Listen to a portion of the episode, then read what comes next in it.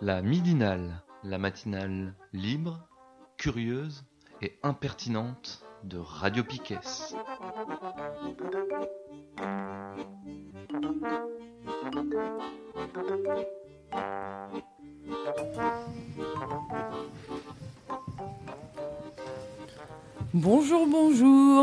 dans la midinale du 18 février. Et oui, euh, on n'a jamais été aussi nombreux, je crois, euh, dans, pour, pour une midinale. Euh, je suis entourée d'Anel, de Steph, Nico, Lucas, de Tom, de Sabrina, Julia, Erwan, Serge et Hervé. Ça fait du monde. donc, dans, cette, dans la première partie, on va parler en fait de réforme de l'éducation nationale et de l'université.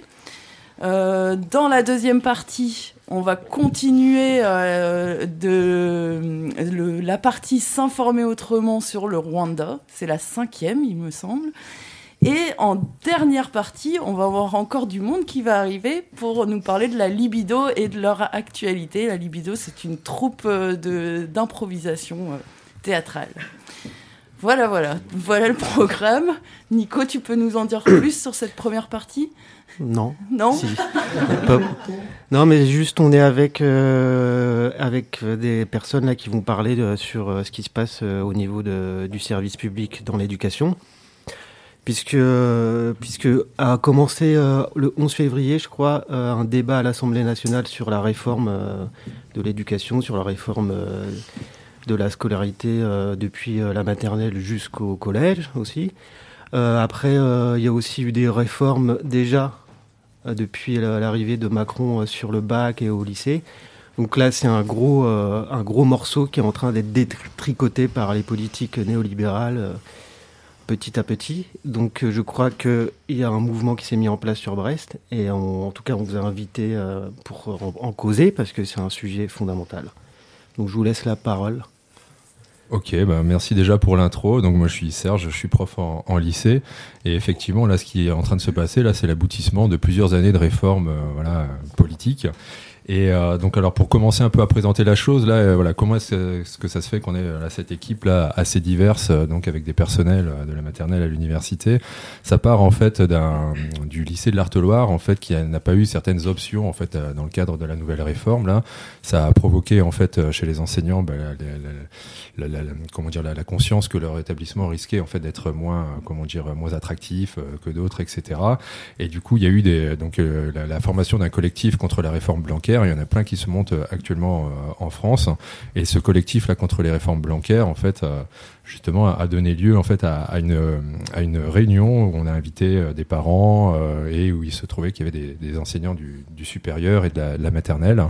Je peux t'interrompre juste un truc parce que par rapport à la réforme du ministre de l'Éducation Blanquer, tu as parlé déjà d'attractivité et je crois que c'est comme ça qu'ils en parlent maintenant dans les ils parlent des lycées et des collèges en les présentant, en, en essayant qu'ils se transforment en pôle d'attractivité, pôle d'excellence.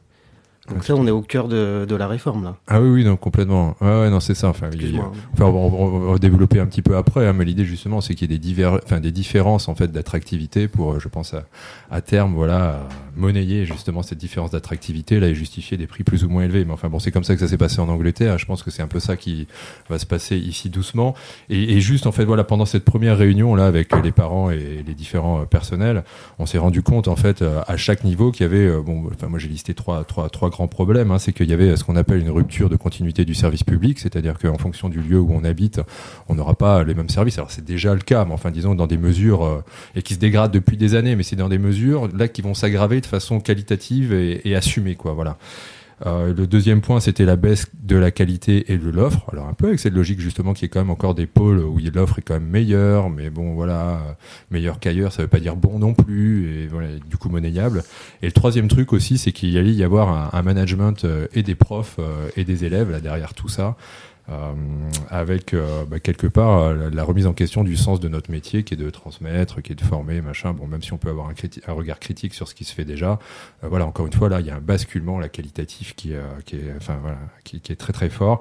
Et donc, on a une deuxième initiative après, une deuxième réunion en fait où ben là, cette deuxième réunion, un peu avec le même état d'esprit, mais les choses se construisent petit à petit. Hein. C'est pour ça que voilà, quelque part, nos interventions, elles appellent en fait les gens qui nous écoutent à venir nous rejoindre et, à s'organiser au, fur et à mesure, apporter euh, ce qu'ils peuvent nous apporter aussi en plus, voilà, et à, améliorer notre organisation. Donc on a refait une, deuxième euh, Deuxième réunion où là ce coup-ci voilà on a vraiment commencé à détailler euh, les réformes à la maternelle c'est un peu ce qu'on va faire ce matin au second, dans le secondaire dans le primaire et puis voilà comment ça se passe aussi chez les administratifs pour aussi les assistants d'élèves et assistantes d'élèves en situation de handicap voilà. Et ça, ça se faisait, en fait, cette deuxième réunion, elle se faisait euh, dans le contexte, là, justement, que tu as évoqué tout à l'heure, là, d'annonce de, cette euh, loi, là, qui est euh, pour l'école de la confiance, qui est donc à l'étude à l'Assemblée nationale depuis le 11 février, et qui, dont l'article 1, en fait, propose de révoquer les, les, les, les fonctionnaires qui critiqueraient les, les institutions. Sachant que là, justement, il y a une réforme fondamentale des institutions. Voilà, il y a des institutions, les réformes, mais les réformes là sont en train de casser. Enfin, on a des agents de l'État qui cassent l'État là actuellement. Enfin, c'est assez euh, assez compliqué, euh, voilà, mais c'est comme ça.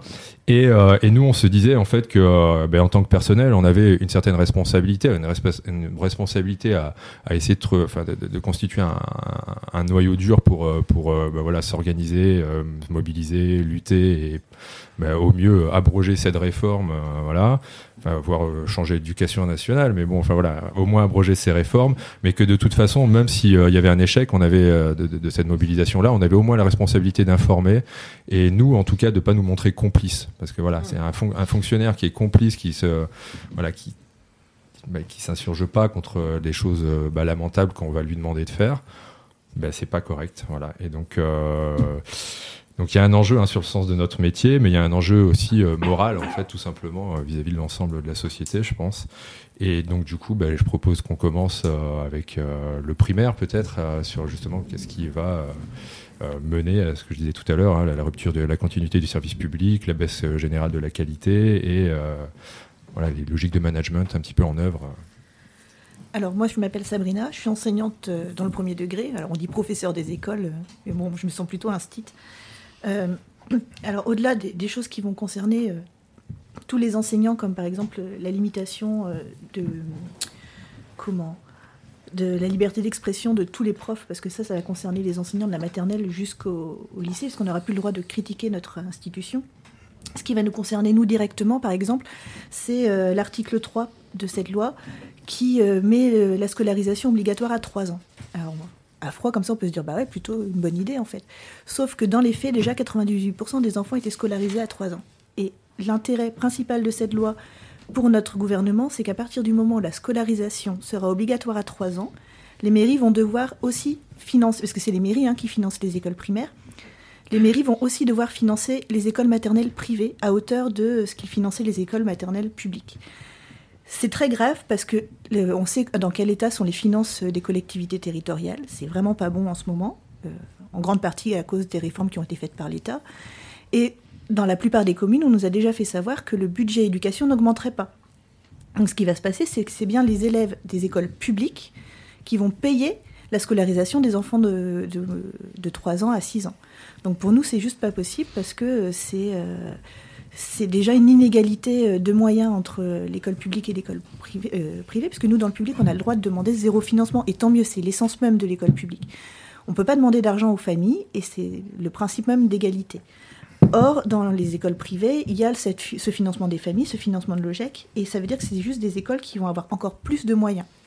Donc pour nous, ça c'est inacceptable, parce que ça, ça, veut bien dire que c'est encore les enfants des écoles publiques qui vont payer, et c'est la mise en place d'une scolarisation à, en deux, à deux niveaux. Quoi. Il y aura l'école publique euh, pour, euh, bah, pour les pauvres, pour ceux dont l'école privée ne veut pas, parce que l'école privée, euh, même si elle s'en défend, elle choisit ses élèves. Et puis il y aura l'école publique pour, bah, pour tous les autres, quoi. l'école privée pour les riches, l'école publique pour les mises à part du système. Nous, on refuse ça, parce que justement, la richesse de l'école publique, c'est bien sa mixité sociale. Et on, y tient. Euh, et la deuxième chose qui, est vraiment très très grave, et ça c'est d'autant plus grave que ça a été fait de manière parfaitement scélérate, c'est la mise en place des écoles du socle.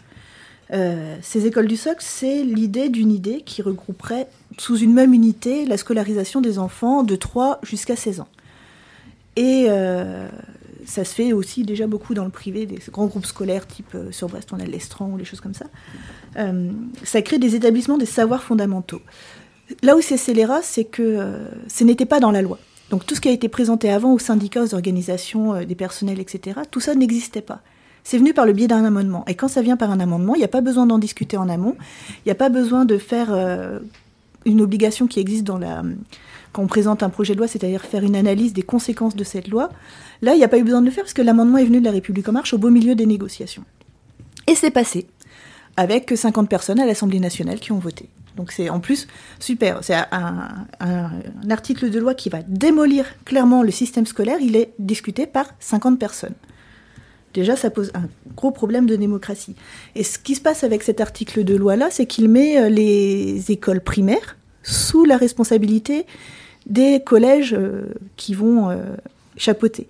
Et comment Ça pose la grosse question du statut du directeur d'école. Moi, je suis directrice d'école, je sais le boulot que c'est. Au quotidien, c'est un accueil des parents, un accueil des familles. On fait, beaucoup d'administratifs, mais pas que. C'est 80% d'humain, le travail du directeur d'école. Et ça, ça va être euh, mis au proviseur, en fait, euh, au chef d'établissement, qui aura peut-être un directeur adjoint, mais qui sera euh, notre supérieur hiérarchique, en tout cas le proviseur, et qui n'a absolument pas vocation à gérer les problématiques au quotidien des écoles. Surtout qu'il y aurait un directeur adjoint pour plusieurs grosses écoles. Donc ça veut bien dire que c'est quelqu'un qui sera plus sur le terrain au quotidien. Un directeur d'école, c'est euh, la personne qui répond au téléphone parce que bah, faut ouvrir au taxi du gamin qui part à l'Ulysse, parce que euh, bah, la petite Sophia, euh, elle est venue à l'école ce matin, mais elle n'a pas passé une bonne nuit, donc faut pas hésiter à appeler la maman ou le papa si jamais ça va pas. Enfin, je vois pas les proviseurs faire ça. On va bien se marrer. ça va juste pas être possible. Donc, on est en train de créer un système qui va casser la proximité qui est l'essence même de l'école primaire. C'est quelque chose que revendiquent les parents, le fait de voir les enseignants, de pouvoir voir le directeur. Le directeur d'une école, il connaît tous ses élèves. Là, ce sera plus le cas. Donc c'est vraiment quelque chose qui nous inquiète, c'est vraiment quelque chose qui change l'ADN même des écoles primaires. À partir du moment où on sera jamais que euh, un élément de plus dans un collège euh, avec, euh, je sais pas, ça fera peut-être des trucs à 600, 700 gamins, enfin c'est inhumain. On va mettre des petites de 3 ans dans la même structure que des, enfants qui en ont 16, quoi. Et ça, c'est très très inquiétant. Pour nous, c'est vraiment une logique de, de, faire des grosses structures pour euh, rentabiliser euh, le temps. En plus, ça va poser clairement des questions de, comment, de statut des enseignants. Parce que euh, au bout d'un moment, une fois qu'on aura lancé ça, on va peut-être aussi pouvoir demander à des profs bah, venir faire des remplacements dans le primaire quand il y aura besoin, ou à des profs, enfin des instituts d'aller remplacer dans le secondaire. Et c'est l'ADN même de notre métier en fait qui est remis en question. Donc c'est vraiment deux choses qui sont vraiment très importantes. Et au final, ceux qui vont payer ça, bah, c'est les élèves, clairement. J'enchaîne avec le secondaire, c'est ça? Bon, alors j'ai choisi un peu de présenter la chose autour de la communication gouvernementale. Hein. Il, y a, un petit peu trois axes qui ressortent. Ce sera pas exhaustif, hein, mais bon, euh, il parle, euh, le ministère, enfin voilà, et l'équipe de com parle d'exigence, euh, de liberté de choix aussi dans les nouvelles la suite à la nouvelle réforme dans la façon de, choisir son orientation et donc voilà de, bonne orientation pour les élèves troisième troisième point et bon par rapport à l'exigence là il y a, quand même un petit peu de on va dire de, de, langues comment dire mise en avant ou en tout cas de d'écran de fumée parce que bon en gros comment dire là sur l'académie là il y a par exemple 400 élèves en, plus pour l'année prochaine et ben, il y a 29 profs en fait qui partent. Enfin 29 et 29 équivalents en moyen d'heures d'enseignement voilà, correspondant à 29 profs. Quoi. Et du coup, euh, sachant qu'en plus, euh, ces, ces heures-là, euh, enfin, parmi ces heures-là, il y a une grande partie qui sont transformées en heures supplémentaires, c'est-à-dire qu'en fait, moins de profs vont assumer plus d'heures de travail. Donc là, pour justement la, la qualité et, l'exigence du suivi, enfin, pour la qualité de, du suivi des élèves et, l'exigence, on part quand même avec des moyens matériels bien moindres. Euh, parmi les exigences aussi, il est assumé que euh, donc parmi les différentes options qui seront proposées dans la nouvelle réforme, si jamais l'option n'est pas dans le bon collège, enfin dans, le bon lycée, s'il n'y a pas le, euh, donc si les, les, les, options sont pas dans le dans le dans le bon lycée, ben on pourra, enfin les élèves pourront recourir au CNED pour voilà du coup s'auto-former. Alors sait pas trop comment, et puis du coup le CNED par informatique, enfin c'est quel type de famille qui va pouvoir assurer ça à la maison, etc. Enfin c'est évoqué là noir sur blanc dans, dans les projets. Il y a aussi, euh, justement, puisque euh, la, réforme se fait à moyens euh, très limités, si jamais, bah, comment dire, un, un, un lycée choisit d'ouvrir une option, enfin, ou choisit de pas ouvrir une, enfin, choisit d'ouvrir une option, mais qu'elle n'en a pas les moyens, elle pourrait regrouper certaines classes jusque pour faire en fait des cours en amphi. Alors, on peut économiser en fait des blocs de moyens en mettant bah, deux classes dans un même amphithéâtre, et du coup, ça fait que euh, voilà, pour un même nombre d'heures à payer le prof, eh bien on, fournit les, cours à 70 élèves au lieu de 35. Ça, c'est euh, bon clairement évoqué aussi. Euh, là, enfin j'ai des remontées et dans les textes et en région parisienne où c'est clairement évoqué. Donc là aussi, bon, les cours à 70 en lycée, je pense que les, les élèves sont pas encore suffisamment, on va dire, enfin mûrs. Enfin certains oui, certains non, mais bon voilà. Globalement, ça, ça me semble compliqué pour le suivi. Et le troisième point, moi je trouve que en contradiction avec euh, la logique d'exigence mise en avant, c'est en fait les programmes là qui ont été euh, euh délivrés, les modalités aussi euh, d'évaluation. C'est-à-dire que là, les, programmes sont euh, soit pas connus encore pour la terminale, alors que bon, l'année prochaine on commence quand même. Enfin voilà, et les programmes sont aussi parfois inadaptés. Alors pour ceux qui auront des maths, parce que les maths sont sortis du tronc commun, euh, quand même, voilà, donc, il y aura déjà qu'une petite partie d'élèves hein, qui auront droit aux maths. Apparemment, le programme, voilà, est très très. Moi, je suis prof de physique chimie, hein, mais je parle en fait euh, de ce que j'ai entendu, voilà, des profs de maths. Enfin, le programme est très élitiste pour le coup. Donc euh, là, on dit voilà, on, gomme les maths et en fait du, du, tronc commun, comme si voilà, les, les maths devaient avoir moins d'importance parce que soi-disant élitiste, et en fait, on en fait une niche en fait euh, hyper élitiste au contraire. Enfin, moi, je pense que du coup, les maths, cette option maths là, va être euh, Vraiment, euh, bon, donc en fait pour le coup très exigeante, mais pour une ultra minorité. Par contre pour la, voilà la, somme globale des élèves, ça va être euh, voilà une perte. Euh, et euh, ben pour les modalités aussi, comme je disais, euh, d'examen. Donc il y a des examens qui commencent du coup, puisque voilà, il va y avoir du toute évaluation tout le temps. Voilà, subordonner les élèves, l'enseignement va être subordonné en tout cas aux évaluations euh, quasi permanentes. Hein, à la place de la simplification du bac, on aura un, contrôle continu avec qui commence dès la première. Enfin, je sais plus combien d'épreuves il y a là, du coup comme ça, mais c'est c'est énorme. Et donc ça commence en janvier prochain, mais en fait les programmes viennent juste d'être connus. On sait pas trop comment on va les mettre en place. Il n'y a pas de formation pour les enseignants là pour le moment on évoque, euh, alors ça, ils nous font une, fleur, hein, c'est-à-dire que la moitié de la formation se fasse sur euh, sur le, temps de travail et l'autre moitié sur le temps de comment dire de, de vacances. Ils nous font une fleur. Depuis la depuis la loi travail, hein, on est euh, tous responsables de notre employabilité et donc de notre propre formation. Euh, voilà, donc là, là, là, là, on est on est en plein dedans. Mais donc en fait on est on est dans un grand amateurisme là sur la, façon dont on va enfin sur ce, qu'on va avoir à enseigner et la manière dont il faudra l'évaluer. Le deuxième truc, euh, deuxième axe là, qui me semble moi, en, contradiction avec euh, la, communication gouvernementale, autour c'est autour de la liberté de choix. Euh, donc là, il y a 12 options voilà, dans, la, dans la nouvelle réforme du bac. Et euh, enfin, pardon, dans la nouvelle réforme du lycée, enfin, et donc du, bac. Et en fait, le, le, ministère a garanti en fait cette spécialité par par, euh, par établissement.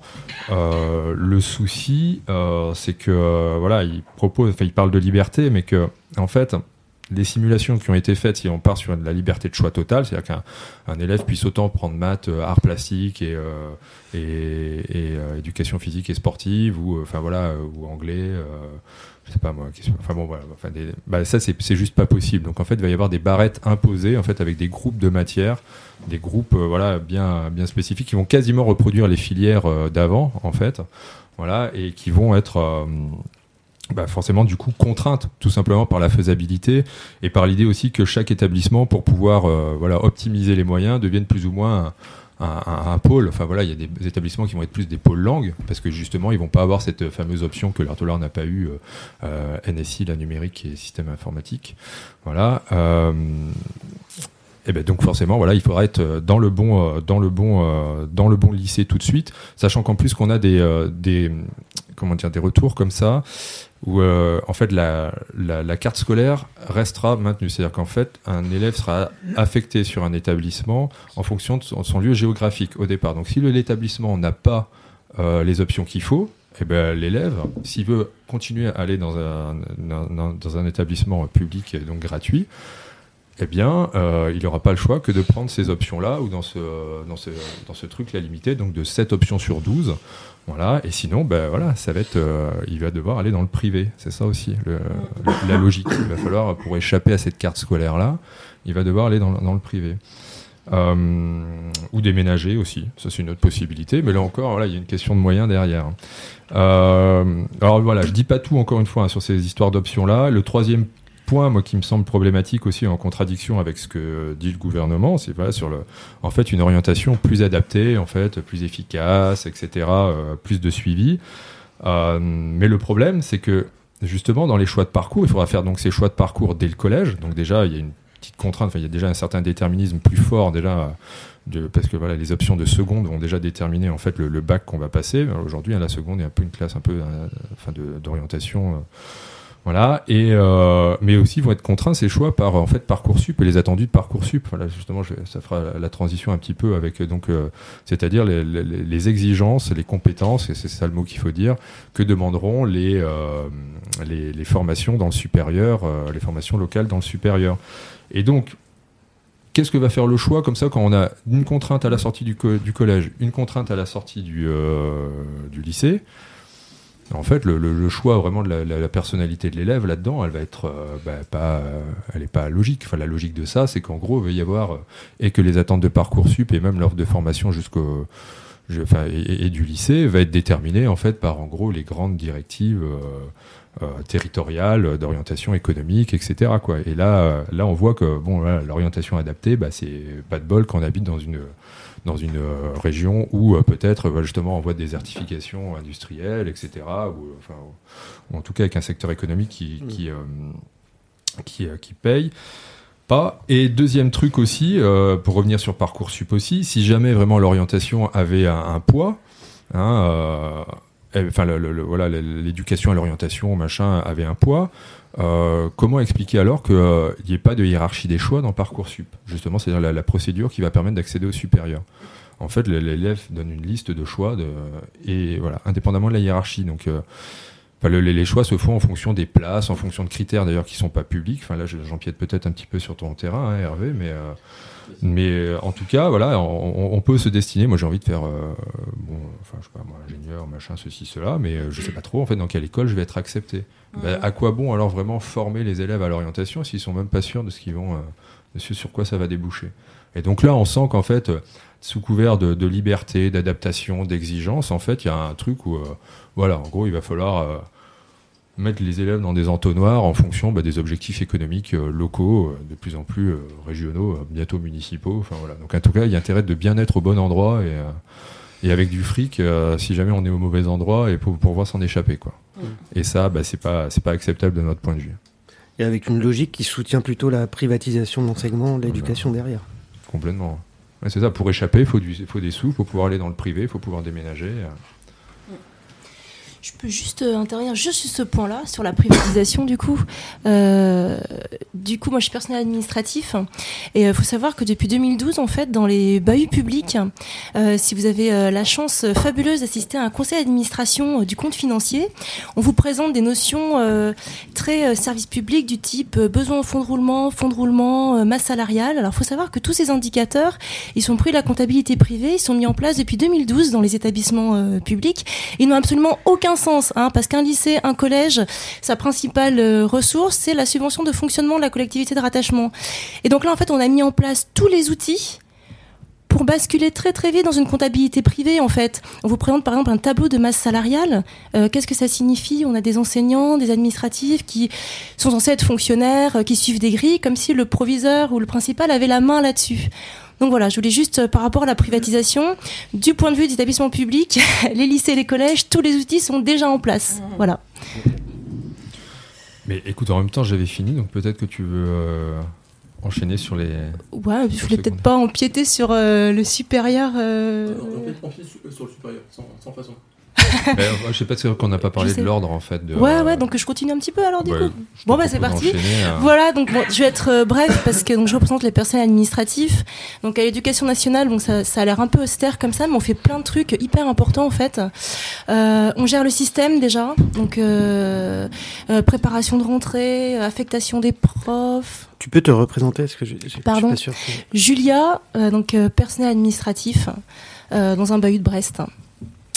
Euh, ouais, donc on prépare les rentrées, on affecte les profs, euh, on fait les calculs euh, de euh, de- d'élèves par classe, on paye les bourses des gamins, on organise les voyages scolaires, on fait les dossiers de subvention, on assure les missions de scolarité euh, à l'université, dans les bahuts, etc.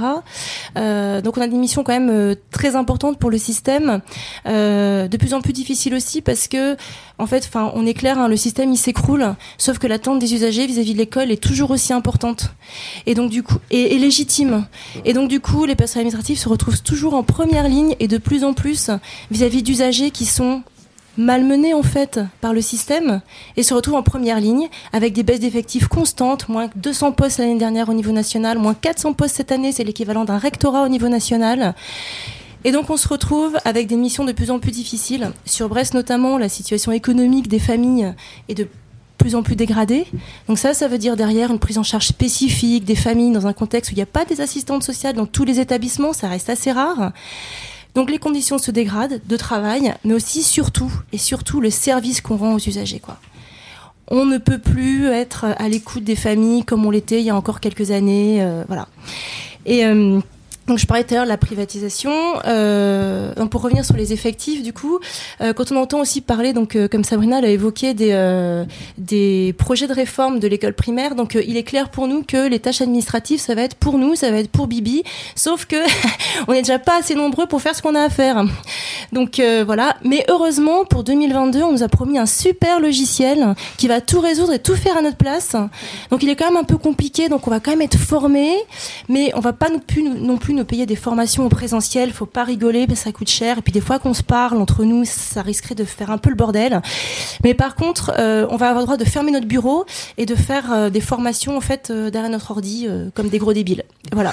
Il y a 50 heures de formation par agent prévues comme ça. Et donc une fois que ça sera mis en place, c'est super. Euh, dans l'académie d'Aix-Marseille, la rectrice, enfin le recteur a déjà prévu que vu plus qu'on n'aura plus rien à faire, on pourra organiser les épreuves du bac. Ah bah ça tombe bien. Voilà, je finirai là-dessus.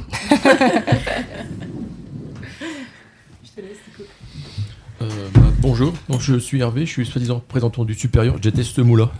Après, est inférieur, donc il y aurait les supérieurs et les inférieurs. J'aime pas ce mot-là. Enfin bref, ça, ça nous vient du 19e. C'est pareil, il y a des mots qu'il faudrait peut-être qu'on réforme dans notre tête parce que j'ai entendu tout à l'heure attractivité, excellence. C'est des trucs dans lesquels je vis au quotidien. Moi, je, je suis excellent. Je suis attractif. Enfin, quand je me regarde dans la glace ce matin, c'est pour ça que j'ai arrêté de me raser d'ailleurs.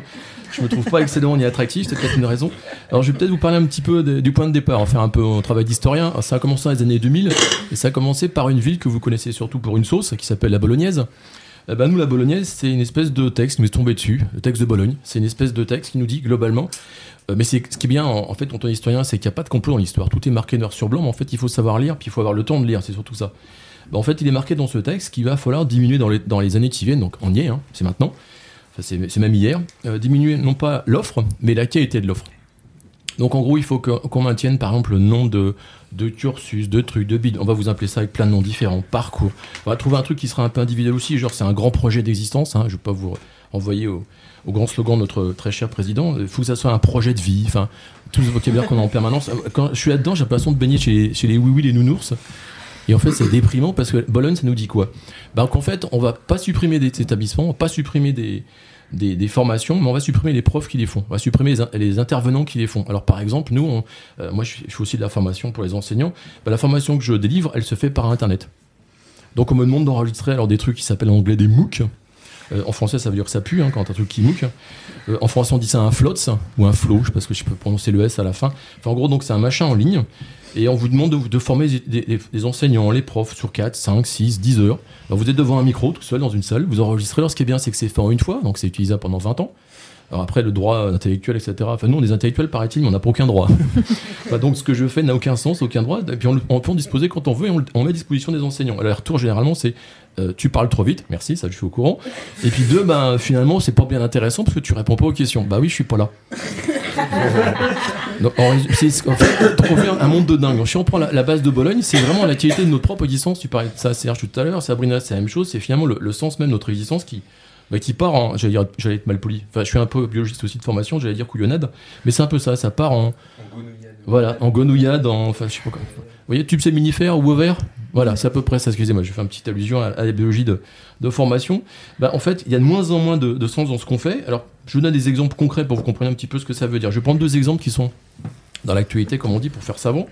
Euh, Il y a droit euh, les, droits d'inscription pour étudiants étrangers. Si ça fait autant de bruit chez nous, c'est qu'en fait, y a- là, il y a vraiment euh, une façon de- d'entrer par la fenêtre quand on peut pas passer par la porte. C'est en gros, on va diviser pour mieux régner. Je, je compte qu'on a un roi qui, qui se prend à la fois pour la reine Victoria, hein, divisé pour mieux régner, mais aussi pour Madame Thatcher.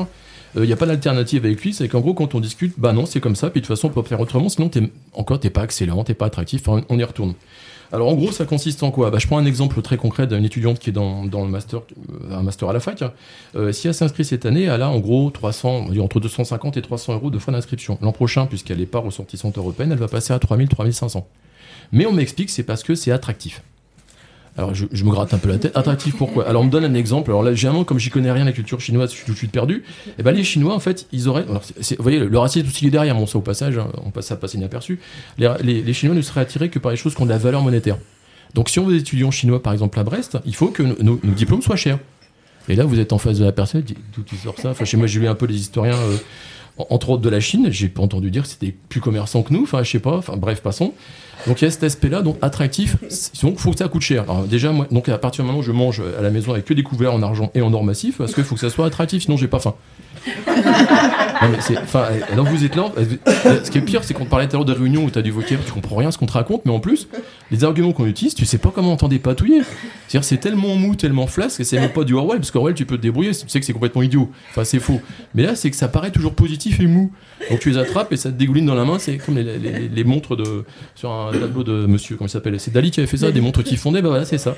Donc vous êtes dans un truc un peu mou, vous savez absolument pas comment vous dépatouiller. Alors là, vous êtes face à un étudiant, vous dites, bah, cette année c'est 300 euros, l'an prochain c'est 3500. Et vous l'expliquez qu'en fait, donc l'an prochain ça va être beaucoup mieux. Est déjà inscrit dans la formation, il dit bah, oui, c'est forcément bien, parce que c'est moi qui l'ai fait la formation par exemple, mais il va se dire forcément il y a un peu l'arnaque là-dedans, comment t'augmentes pas? En gros, il y a 10 fois plus de profs, 10 fois plus de cours, puisque c'est augmenté x 10, c'est qu'il y a forcément euh, la même qualité qui suit derrière. Déjà, on voit que la qualité, elle y est absolument pas. Après, je prends un autre exemple toujours as- associé à ces droits d'inscription des étrangers, bah, c'est clairement, encore une fois, mettre dehors de, de nos facs les étudiants qui n'ont, entre guillemets, rien à y faire. Autrement dit, les étrangers et ceux qui n'ont pas d'argent. Donc là, tu disais tout à l'heure élitisme, mais c'est pire que l'élitisme, c'est-à-dire que c'est carrément marqué dessus. hein. Ici, c'est bien éducation supérieure pour la classe supérieure. Alors la classe supérieure, en fait, la fac, on n'y va pas parce qu'il faut être honnête, les, les- les gens de la classe supérieure, ils vont pas à la fac, ils vont à les grandes écoles. Parce que nous, on est en plus, on est les supérieurs moyens. Je sais pas comment dire. On, on va nous appeler le- l'éducation moyenne. Enfin, on est au-dessus des autres, mais on n'est pas vraiment au-dessus des autres. Quoi les que monts- c'est les monts d'arrêt, quoi. voilà, les mondes. Ou le Ménésome, grande montagne de Bretagne.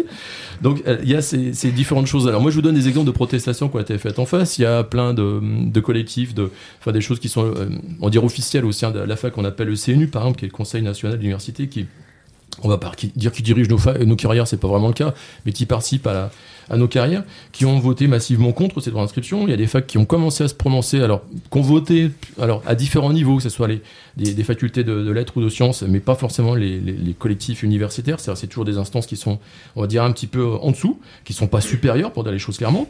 Euh, mais en fait, là, il y a tout de suite un rappel à l'ordre. Alors, ce qui est bien, c'est qu'il y a des rumeurs qui courent. Il qu'on parlait de complot tout à l'heure, il y a des rumeurs aussi chez les enseignants. C'est déjà les, les facs qui se, enfin, les universités qui s'opposeraient à ces droits d'inscription, bah, demandent déjà des, des sortes de dérogations, mais aussi se font taper sur les doigts. C'est globalement toute fac qui est un petit peu qui est un petit peu dans le rouge, c'est débla- d'emblée qui sera carrément dans le noir l'an prochain. Il y aura plus d'argent parce que si tu n'acceptes pas cette euh, modification, on financera plus tes, tes, tes- enseignants qui coûtent bien cher. Euh, L'autre aspect, exactement ce que tu racontais tout à l'heure, nous on nous raconte par exemple ici à l'université de Brest, mais c'est pareil sur Rennes, hein, que les enseignants coûtent trop cher. Alors je donne l'exemple. Moi j'ai posé une question toute bête, c'est pourquoi ce chiffre? Bah, Si on dépasse 80% de le budget de la fac, dépa- des- 80% dépasserait, enfin en gros la masse salariale dépasserait 80%, ça irait pas. Alors vous grattez la tête, pourquoi 80%, pourquoi pas 81 Alors moi j'ai posé la question bête parce que je suis un peu bête, pourquoi pas 81,2% Et là on m'a- bah, on sait pas. Donc au-dessus de 80% de, euh, du budget de la fac qui serait représenté par la masse salariale, c'est trop. Bah après, tu te grattes la tête, tu dis, mais qu'est-ce qu'on représente, nous, à part les budgets, c'est-à-dire de fonctionnement, le chauffage, euh, tous, les, tous les administratifs, tous les personnels et tous les profs? Qu'est-ce qu'on produit? Rien. Donc en fait, voilà, la question de tout à l'heure, c'est pourquoi il y a ça? Derrière, tu le sais, tu l'as dit tout à l'heure, c'est la privatisation. C'est qu'on est déjà en train de nous mettre dans la tête qu'il faut, meilleur du monde, qu'on rentre dans les clous en termes de pognon. Alors, bah, moi, je me gratte la tête, qu'est-ce que je rapporte en termes de pognon? Quand je publie un article, c'est je suis obligé de payer pour le. En plus, y accéder après, parce que vous savez comment ça se passe pour euh, le super. Quand on publie un article, euh, les éditeurs nous revendent l'article. C'est-à-dire que moi, je paye pour avoir accès à mes propres travaux. Enfin, bref, c'est intéressant. Donc, on n'est vraiment pas rentable du tout. Euh, l'autre aspect, c'est que, bah, évidemment, un prof, la seule chose qui, compte au quotidien, c'est le suivi des étudiants et ce qu'il fait en de recherche. Nous, on est enseignant-chercheur, on a un statut particulier parce qu'on fait les deux à la fois. Alors moi, je suis en train de comptabiliser les minutes que je fais en termes de recherche pour savoir si c'est plus excellent, plus attractif que mes, minutes en termes de prof. Bah, c'est clair. Il vaut mieux être un enseignant qui fait que de la recherche plutôt qu'un enseignant qui fait de l'enseignement. Puisqu'en fait, nous, on nous note que par notre nombre de publications, nombre de fois où on a causé au micro, alors pas forcément sur une radio aussi euh, importante qu'à Radio Piquet, je pense que ça va rapporter 20 poids dans, le, dans la musette pour le, critère de Shanghai. Enfin bref, toutes ces, toutes ces évaluations, c'est un autre mot-clé. Hein. L'évaluation, ça nous tombe dessus et ça n'a franchement aucun sens. Sinon, privatiser. On le voit gros comme une maison, tout est lié à la privatisation et au fait qu'il va falloir, pour avoir un enseignement de qualité, il va falloir payer très cher. Alors l'autre excellente qualité, on l'a dit tout à l'heure, c'est le mot d'excellence. Alors ici à Brest, par exemple, on nous pousse à mort vers la mer. Pas pour nous y noyer, mais presque. La seule excellence qu'on aura ici, c'est tourner vers la mer. Donc en gros, tout ce qui sera pas mer, ou ce qui sera très infralocal, je vais être très méchant, ma femme est bilingue, donc je peux pas dire, je peux dire du mal, ça sera les enseignements liés vraiment à des trucs très régionaux ou provinciaux, c'est l'enseignement des langues, l'enseignement de l'histoire, on va dire, locale, ou bien des trucs d'excellence parce qu'on pourra les afficher au niveau international. Et c'est tout. Alors l'autre aspect, et je finis là-dessus, euh, c'est qu'il y a des espèces d'entités qui se produisent comme, euh, comme par exemple l'UBEL, enfin Feu UBEL, c'est l'université de Bretagne-Loire qui a été inventée il y a, il y a, quelques années, qui était censée donc coordonner, organiser un peu l'enseignement entre les différentes régions. Bon, ça c'est pareil, ça veut dire qu'on se dé... enfin, on se déloigne de plus en plus des étudiants, on s'éloigne de plus en plus des préoccupations de nos étudiants, et même pourquoi pas des gens qui sont autour de nous en, termes de public au sens large, en créant des espèces de super machins, qui, alors, qui pourraient honnêtement alors là, coûtent la peau des fesses, parce que quand on voit leur rentabilité, il n'y a, a, rien dedans, hein, c'est que administratif, mais il n'y a aucun enseignant, aucun étudiant. Mais ça coûte très cher. Donc d'un côté, on nous parle d'économie, de l'autre côté, on nous parle de. Enfin, de l'autre côté, on met en place des structures qui sont vraiment mais, pénalisantes en termes d'argent. Donc si j'ose dire en résumé, euh, détricoter, c'est le mot qu'on nous utilise en permanence nous. Maintenant, quand on parle de quelque chose, dit là, tu détricotes. voilà. Parce qu'en fait, on s'aperçoit que le vocabulaire qu'on nous tient, c'est tellement mou que je sais pas comment l'attraper, donc je détricote. Euh, même chose sur les concepts qu'on nous envoie en permanence, il n'y a rien dedans, c'est du, du vent, c'est du creux. Là maintenant, c'est clair, il hein, n'y a pas de complot. En tant qu'historien, je peux être clair. Tout est marqué dans les textes et c'est de l'arnaque. Voilà. Merci. non. Ça va qui reprend là. si, si, si, reprendre ouais, sur la logique un petit peu globale, parce que c'est vrai que tu concluais sur la, sur la privatisation, là, et justement un peu les, les idées qu'il y avait derrière. Effectivement, je pense qu'il y a des voilà, il y a, un cadrage économique qui est évident. Hein, c'est que voilà, avec l'idée que derrière le service public coûte à la société, et par contre tout ce qui peut être valorisé euh, avec un, un, comment dire un investissement de capital initial, justement parce que en, en augmentant les droits d'inscription, en faisant payer des choses comme ça, ben effectivement, du coup, ça rentre dans le PIB. Enfin, c'est génial. Du coup, et voilà, et on est prêt à, à, à, à, entamer en fait le caractère fonctionnel. En fait, voilà, c'est euh, comment est-ce que ça fonctionne, machin. Ça, c'est pas très grave, pourvu que ce soit mieux valorisé, quoi. Euh, en termes, encore une fois, euh, voilà, bah, capitaliste, hein, parce que le mot, il faut le dire. Et là, il y a, y a, en fait, il y a, y, a, y a, deux éléments là qu'il faut, parce que bon, peut-être on a été un petit peu long, hein, mais il y a, deux ou trois documents comme ça qui qui sont assez clairs. C'est en fait donc Robert Garibobo, qui était un conseiller en fait de Macron pendant la campagne présidentielle qui a produit en fait comme ça tout un tas de conseils où euh, justement il, il, propose de, enfin en gros, enfin voilà, en substance, hein, de créer la rareté justement dans, dans, dans l'accès à euh, alors j'ose plus dire du supérieur, mais à l'université, voilà, euh, voilà après le bac, voilà, pour en fait justifier la privatisation, euh, enfin alors, en tout cas l'augmentation du coût d'inscription, le coût d'inscription euh, faisant recourir à l'emprunt et l'emprunt étant garanti par le seul réseau aujourd'hui capable bah, d'assurer justement euh, le, le, le, la créance, qui sont les banques privées. Il le dit, voilà, avec un avec un État, euh, comment dire, derrière pour garantir les emprunts non solvables, parce qu'on sait bien que l'État quand même, il, peut pas laisser les banques euh, privées couler avec ces pauvres qui s'endettent pour faire comment dire la, comment dire leurs études hein, et que voilà ça c'est ce qui se passe et là, alors, si j'ai bien compris je crois que euh, en Angleterre là le, la dépense d'État pour euh, combler justement les créances non solvables de euh, comment dire euh, des, élèves bah, voilà, de, familles moins, riches ou, eux-mêmes moins, riches commence à dépasser en fait l'investissement qui était nécessaire avant pour faire fonctionner le service public. Donc là, on voit encore une fois qu'il y a bah, derrière une structure sociale, voilà, avec un mode de production à remettre en question. Bon, ça finit un peu sur un mot, enfin sur, sur, des mots très très politiques, mais enfin, on est quand même en plein dedans. Voilà. Et euh, que en plus avec cette logique financière derrière là, il y a vraiment une, euh, une logique de complètement de, d'adaptation au système de production. C'est-à-dire que voilà l'élève il, il, est intégré dans un processus qui ne doit que répondre aux considérants. C'est là aujourd'hui il il y a considérants économiques. C'est-à-dire qu'aujourd'hui il y, a, il y a des gens qui se présentent comme des premiers de cordée, comme des meneurs, comme des visionnaires, qui n'ont en fait aucune vision pour la société, ou en tout cas qui ont complètement refusé à agir, à infléchir le système de production, et dont toute la structuration qu'ils proposent ne fait que s'adapter, là aujourd'hui, bah justement à l'adaptation au, marché du travail, comment est-ce qu'on va former les gens pour qu'ils soient euh, facilement employables? D'ailleurs, je, je, crois que c'est dans un des textes comme ça, alors bon, cadré peut-être par l'OMC ou l'Union Européenne, qui parlait en fait euh, de réussite comme étant l'employabilité, qui faisait le, le, le, lien entre les deux explicitement. C'est-à-dire la réussite des élèves aujourd'hui, nous on entend euh, épanouissement, formation intellectuelle euh, exigeante, formation humaine exigeante, machin, eh bien, y a, vous n'avez pas les, les, photos, mais il y, y, y a, Hervé qui joue du violon à côté. voilà. Et en fait, c'est vu comme étant adaptation en fait hyper souple, comment dire, au, euh, ben, au marché du travail immédiat, euh, avec encore une fois une absence de vision. Hein. C'est-à-dire que je sais pas moi, s'il fallait s'adapter tous euh, à la, au marché du travail parce que la Terre va exploser et qu'il va falloir construire une méga fusée pour aller tous sur Mars parce que bon, il y a les questions écologiques aussi derrière. Enfin voilà. Bon, eh ben, effectivement, euh, qu'on soit un petit peu contraint par euh, des considérants comme ceci, bah, pourquoi pas. Mais là, non. En fait, là, on est en train de sacrifier un système et même le sens en fait même de notre formation pour des gens qui veulent bah, continuer à valoriser leur capital, qui peinent à être bah, justement rentabilisés. Il y a comme une crise aussi derrière, euh, voilà, de la rentabilité des investissements euh, d'un point de vue capitaliste, qui explique, voilà, justement, que tous les champs des services publics soient aujourd'hui des champs détruits pour euh, rentrer dans cette logique de valorisation là et bah, renforcer encore une fois bah, les mêmes personnes. Voilà. C'est, j'avais juste envie de dire ça. Et voilà. Merci. Merci beaucoup parce que euh, c'est assez clair ce que vous avez dit. Euh, euh, on peut finir peut-être par dire euh, s'il y a des actions qui vont se préparer, des, des rendez-vous. euh. Ah bah oui. Alors bon, euh, bon, je- ah oui, bah y y, ouais, y, il y a plusieurs choses. Alors du coup, je sais pas par où commencer. Bon, sur Brest, donc nous, il y a un collectif. Brestois, donc c'est le collectif Brestois, il y a une page Facebook, hein, donc collectif Brestois pour la défense du service public d'éducation. On trouvera peut-être un mot plus court, mais bon, dans un premier temps, disons que ça regroupe assez largement les choses. Voilà, on n'a pas fait de marketing, en fait, c'est ça le problème. Il faudrait un, truc en trois lettres euh, qui, disent tout en même temps, mais bon, non, tant pis. Donc voilà, on est un peu besogneux, là, c'est un peu long, mais voilà.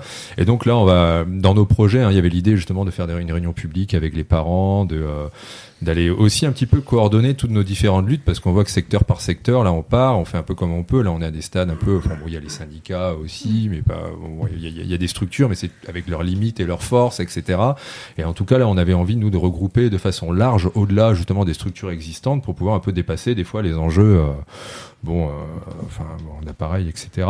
Il y a euh, la tête de pont dans le Finistère, c'est le euh, dans le secondaire, c'est le lycée Jean-Marie Lebris de Douarnenez, qui eux ont déjà fait une, ce qu'on appelle une nuit des écoles. Enfin, ils occupent le soir un petit peu leur établissement, ils font un, un repas avec les parents, euh, petit déjeuner euh, avec les élèves aussi euh, le matin. Il y a tout un tas d'initiatives là qu'ils font, et ça, il y a plein d'établissements qui le font en ce moment là sur la France. Hein, il y a donc comment dire ah, je, comme ça, enfin voilà, c'est la chaîne des bahuts. Voilà, la chaîne des bahuts. Hein, vous tapez la chaîne des bahuts sur euh, sur internet, vous allez accéder sur un site où voilà, partout dans les établissements, hein, même si c'est pas des établissements en entier, on est souvent un peu minoritaire dans nos euh, dans nos équipes, etc. À, à, à, se mettre en mouvement, mais n'empêche que la somme de ces gens-là minoritaires, là, on commence à avoir quand même un écho et euh, on pourrait voilà créer, un, enfin j'espère une dynamique d'entraînement là pour que tout le monde se bouge.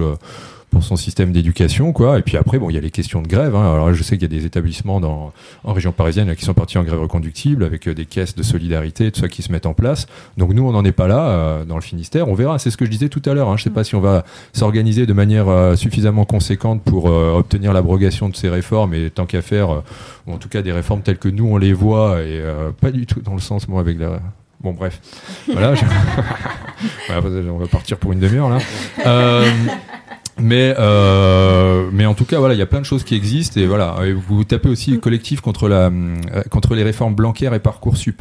Ça, c'est une autre, euh, une autre page aussi, enfin, d'autres sites. euh, et c'est surtout, bah, là, l'île et Vilaine, là, donc toujours en Bretagne, là, qui était un petit peu à, à la pointe. Et là, vous avez plein d'infos, en fait, sur ce qui se fait, des initiatives. Alors après, ça, ça se décline après dans chaque secteur. C'est pour ça que j'ai un peu peur de, de, de partir là-dedans. Mais il faut pas, là, voilà, démission de profs principaux, euh, euh, notation euh, retenue ou en A, B, C, D, justement pour faire échec à Parcoursup qui se base sur les notes euh, pendant l'année. euh, obtenues pendant l'année et rentrées dans les logiciels, euh, etc. Bon voilà, il y a tout un tas de choses de résistance un peu individuelle. Bon après moi je crois vraiment plus encore à, la résistance collective, mais enfin je crois qu'il faudra pas, faudra pas, voilà, faut faudra faire feu de tout bois, je pense là pour faire échec à ça parce qu'on a une responsabilité, j'ai envie de dire presque historique là.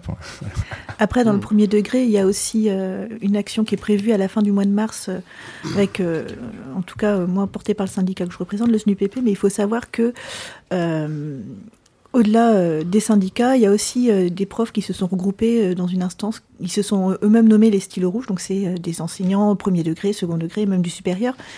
Et euh, sur Brest, tous les samedis matins, ils sont en action, ils sont là, on les voit. Euh, alors c'est au-delà des syndicats, puisque c'est vraiment euh, pas forcément lié, mais leur action, ils ont le mérite d'avoir créé un collectif et quelque chose qu'on n'avait peut-être plus.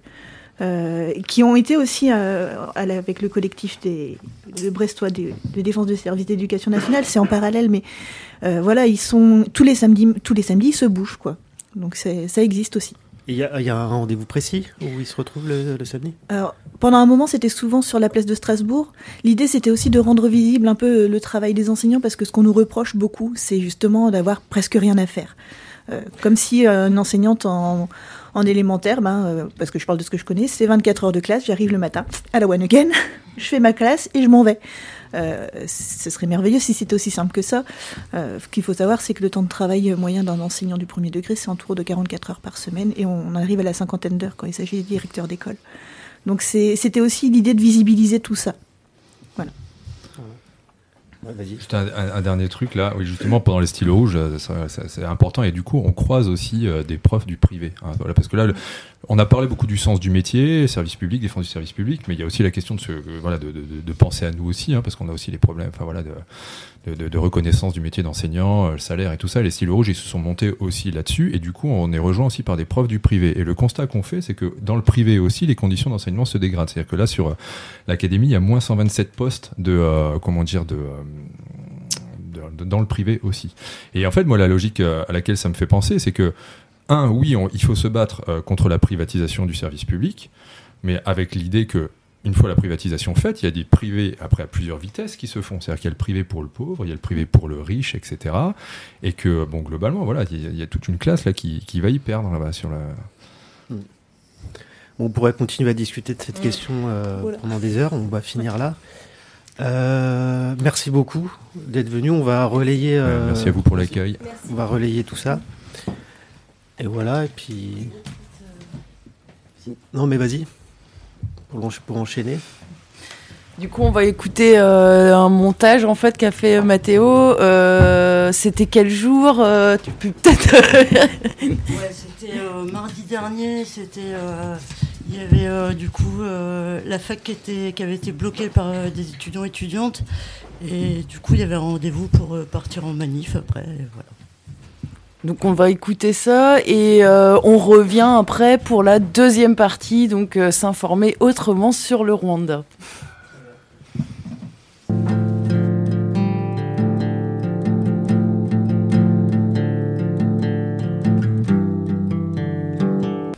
Euh, du coup, bah pour la nuit, je vais avoir un peu de mal à t'expliquer, mais pour ce matin, je peux.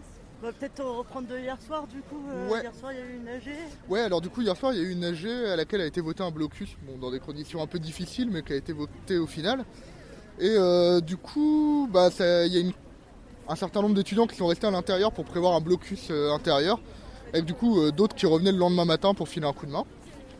Donc euh, la fac a été bloquée dans la nuit et à part un- une tentative un peu de coup de presse euh, d'un keuf, ça s'est globalement bien passé apparemment. Et donc bah, il y a des gens qui sont arrivés le matin pour bloquer. Le but c'était d'obtenir euh, la fermeture administrative et pas de partir dans un blocage durable, enfin de ce que j'ai compris, vu que les forces n'étaient pas forcément présentes. Du coup, euh, la fermeture administrative a été obtenue, du coup, pour avoir la banalisation des cours et permettre aux étudiants de se mobiliser euh, sur cette journée. Et donc voilà, voilà, voilà. Ok, et c'est euh, une mobilisation contre quoi Ouais, du coup, c'est une, mobi- une mobilisation donc, euh, qui prend base sur euh, la hausse des frais d'inscription pour les étudiants extra-communautaires, qui va quand même euh, condamner un certain nombre d'entre eux bah, à arrêter leurs études ou alors à taffer à côté dans des conditions atroces quoi, euh, pour pouvoir financer tant bien que mal euh, leurs études. Ce qui nous nous semblait pas acceptable, d'autant que euh, ça se place dans la lignée euh, de euh, une fermeture progressive de la fac euh, à toute personne qui n'a pas le bagage culturel et économique euh, voilà, pour y accéder. Quoi. Et donc, euh, il y avait eu la loi OR euh, l'an dernier. Cette année, il y a la loi sur les étudiants extra-communautaires. Donc voilà, on voit la logique sélection sociale et sélection raciste à moitié cette année, parce qu'au final, ça va toucher des étudiants qui viennent de, bah, de pays du Maghreb et d'Afrique principalement, parce que c'est globalement eux qui n'auront pas les moyens de payer. Et c'est à eux qu'on demande gentiment de déblayer. Quoi. Voilà.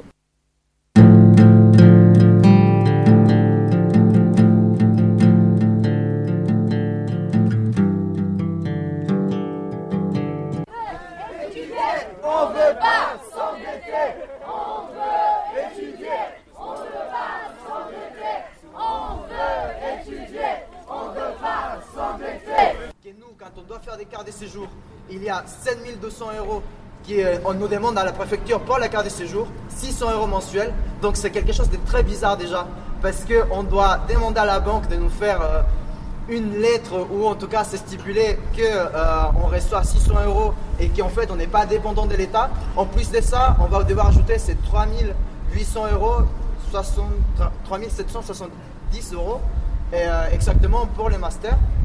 2770 euros pour euh, les licences. Sachez également que moi, euh, quand je vois cette université et quand je vois euh, la présidence, clairement, quand je vois leur communiqué où ils disent qu'ils s'opposent, ok, c'est bien de voter une, motion où ils vont s'opposer. Mais en fait, il faut manifester cette, euh, cette opposition-là. C'est pas juste en disant oh on n'est pas d'accord, comme plein de gens qui sont pas d'accord, qui, se disent ah c'est pas bien. Oui, mais à un moment, il faut qu'on parvienne tous à essayer d'agir contre cette mesure. Et s'il a un blocus aujourd'hui, c'est parce qu'en fait, il y a peu de solutions que puisse faire. Un blocus, c'est très symbolique. Mais l'idée aussi, c'est de libérer les étudiants. Si c'est un blocus, c'est pas par facilité. Parce qu'il y a beaucoup de gens qui dorment là à l'occupation depuis un bon moment. Il y a des gens qui s'élèvent très tôt pour venir ici faire euh, le blocus. Donc c'est pas quelque chose de simple faire un blocus, c'est pas pour faire chier les étudiants.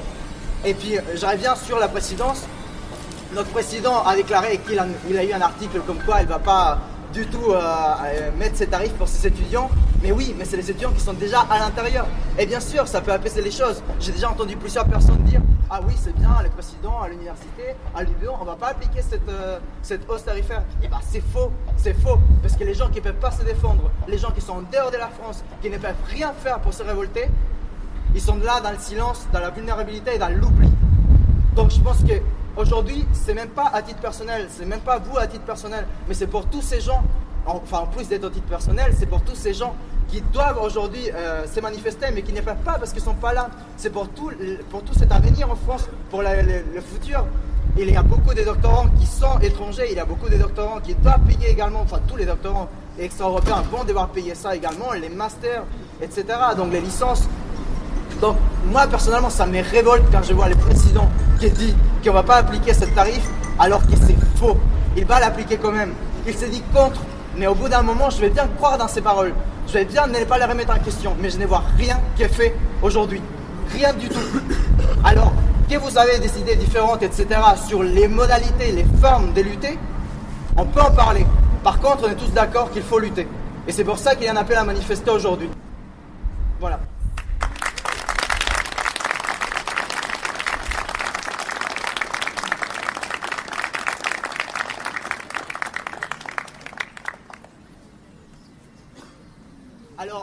Êtes chaud pour partir en manif ou pas Oui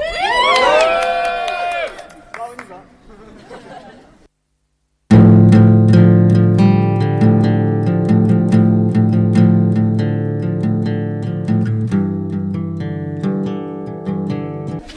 Est-ce que tu veux nous expliquer où on est et pourquoi on est là Euh, moi, je cherche quelque part où loger, donc euh, c'est pour ça que je viens avec mon matelas. Non, je Bah, pour discuter avec le président et euh, voir où il en est, parce que ça lui prend du temps pour se positionner par rapport à cette loi. Et à chaque fois, il, bah, il dit qu'il est contre, mais euh, il fait rien pour, à part de dire qu'il est contre, ce qui sert pas à grand chose. Et du coup, on attend quelque chose de concret et je pense qu'on vient le demander euh, parce qu'on veut savoir. Coup, on a la présidence de l'université. Oui. Ouais. Oui, oui. Bah, on veut, on demande euh, gentiment. toi, ça- cette nouvelle loi, là, ça change quoi pour tout Euh, justement, je suis étudiant extra-européen. Et du coup, jusqu'à présent, je suis pas sûr si je change de cursus, est-ce que je devrais payer ou pas. Mais vraisemblablement, euh, il semble que oui. Et du coup, euh, déjà là, je fais, j'enchaîne deux boulots et je suis étudiant. Et euh, ben, je suis travailleur précaire, on va dire. Et j'ai du mal à boucler mes fins de mois. Si en plus l'année prochaine, je dois payer 2000 euros, 3000 euros, euh, C'est pas possible. voilà, je te laisse le dire parce que moi, je- j'arrive même pas, j'arrive, pas à penser comment je vais faire. Mais bon. Ceci dit, euh, bah voilà, on se mobilise euh, vu que c'est tout. Bah, moi, je, le fais aussi par soutien pour, pour, pour les gens qui, qui resteraient bloqués dans, dans, des pays d'Afrique où, voilà, où c'est, plus difficile, où venir étudier ici, c'était, une chance et une opportunité pour pouvoir s'ouvrir sur le monde et sur, ouais, sur le monde. Je pense que la France per- permet ça à travers, euh, à travers sa politique d'éducation qui, bah, qui se reposait sur des principes d'égalité et qu'on voit là maintenant que le gouvernement actuel est prêt vraiment à tout pour boucler euh, son fameux budget et rester dans les 3% exigés par la Commission européenne, même à bafouer des principes euh, républicains. bah, égalité, euh, c'est pas égalitaire en fait que des gens dans la même classe. Il y a ceux qui vont payer 2000 euros pour, pour, pour faire les mêmes cours et ceux qui vont payer que 200. Se pose même question. en fait, ouais, ça, ça pose problème aux profs aussi, bah, qui devraient faire les mêmes cours pour, euh, pour des étudiants qui n'ont pas payé le même prix. Du coup, c'est vraiment un bordel systémique. euh, Ouais. Désolé. Merci.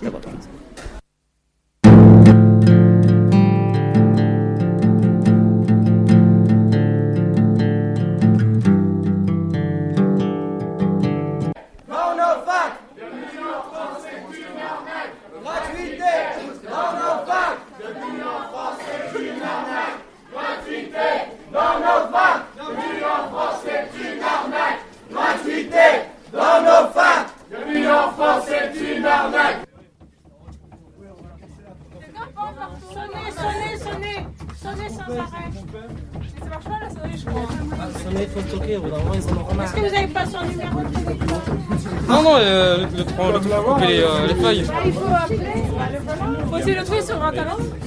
Non, mais.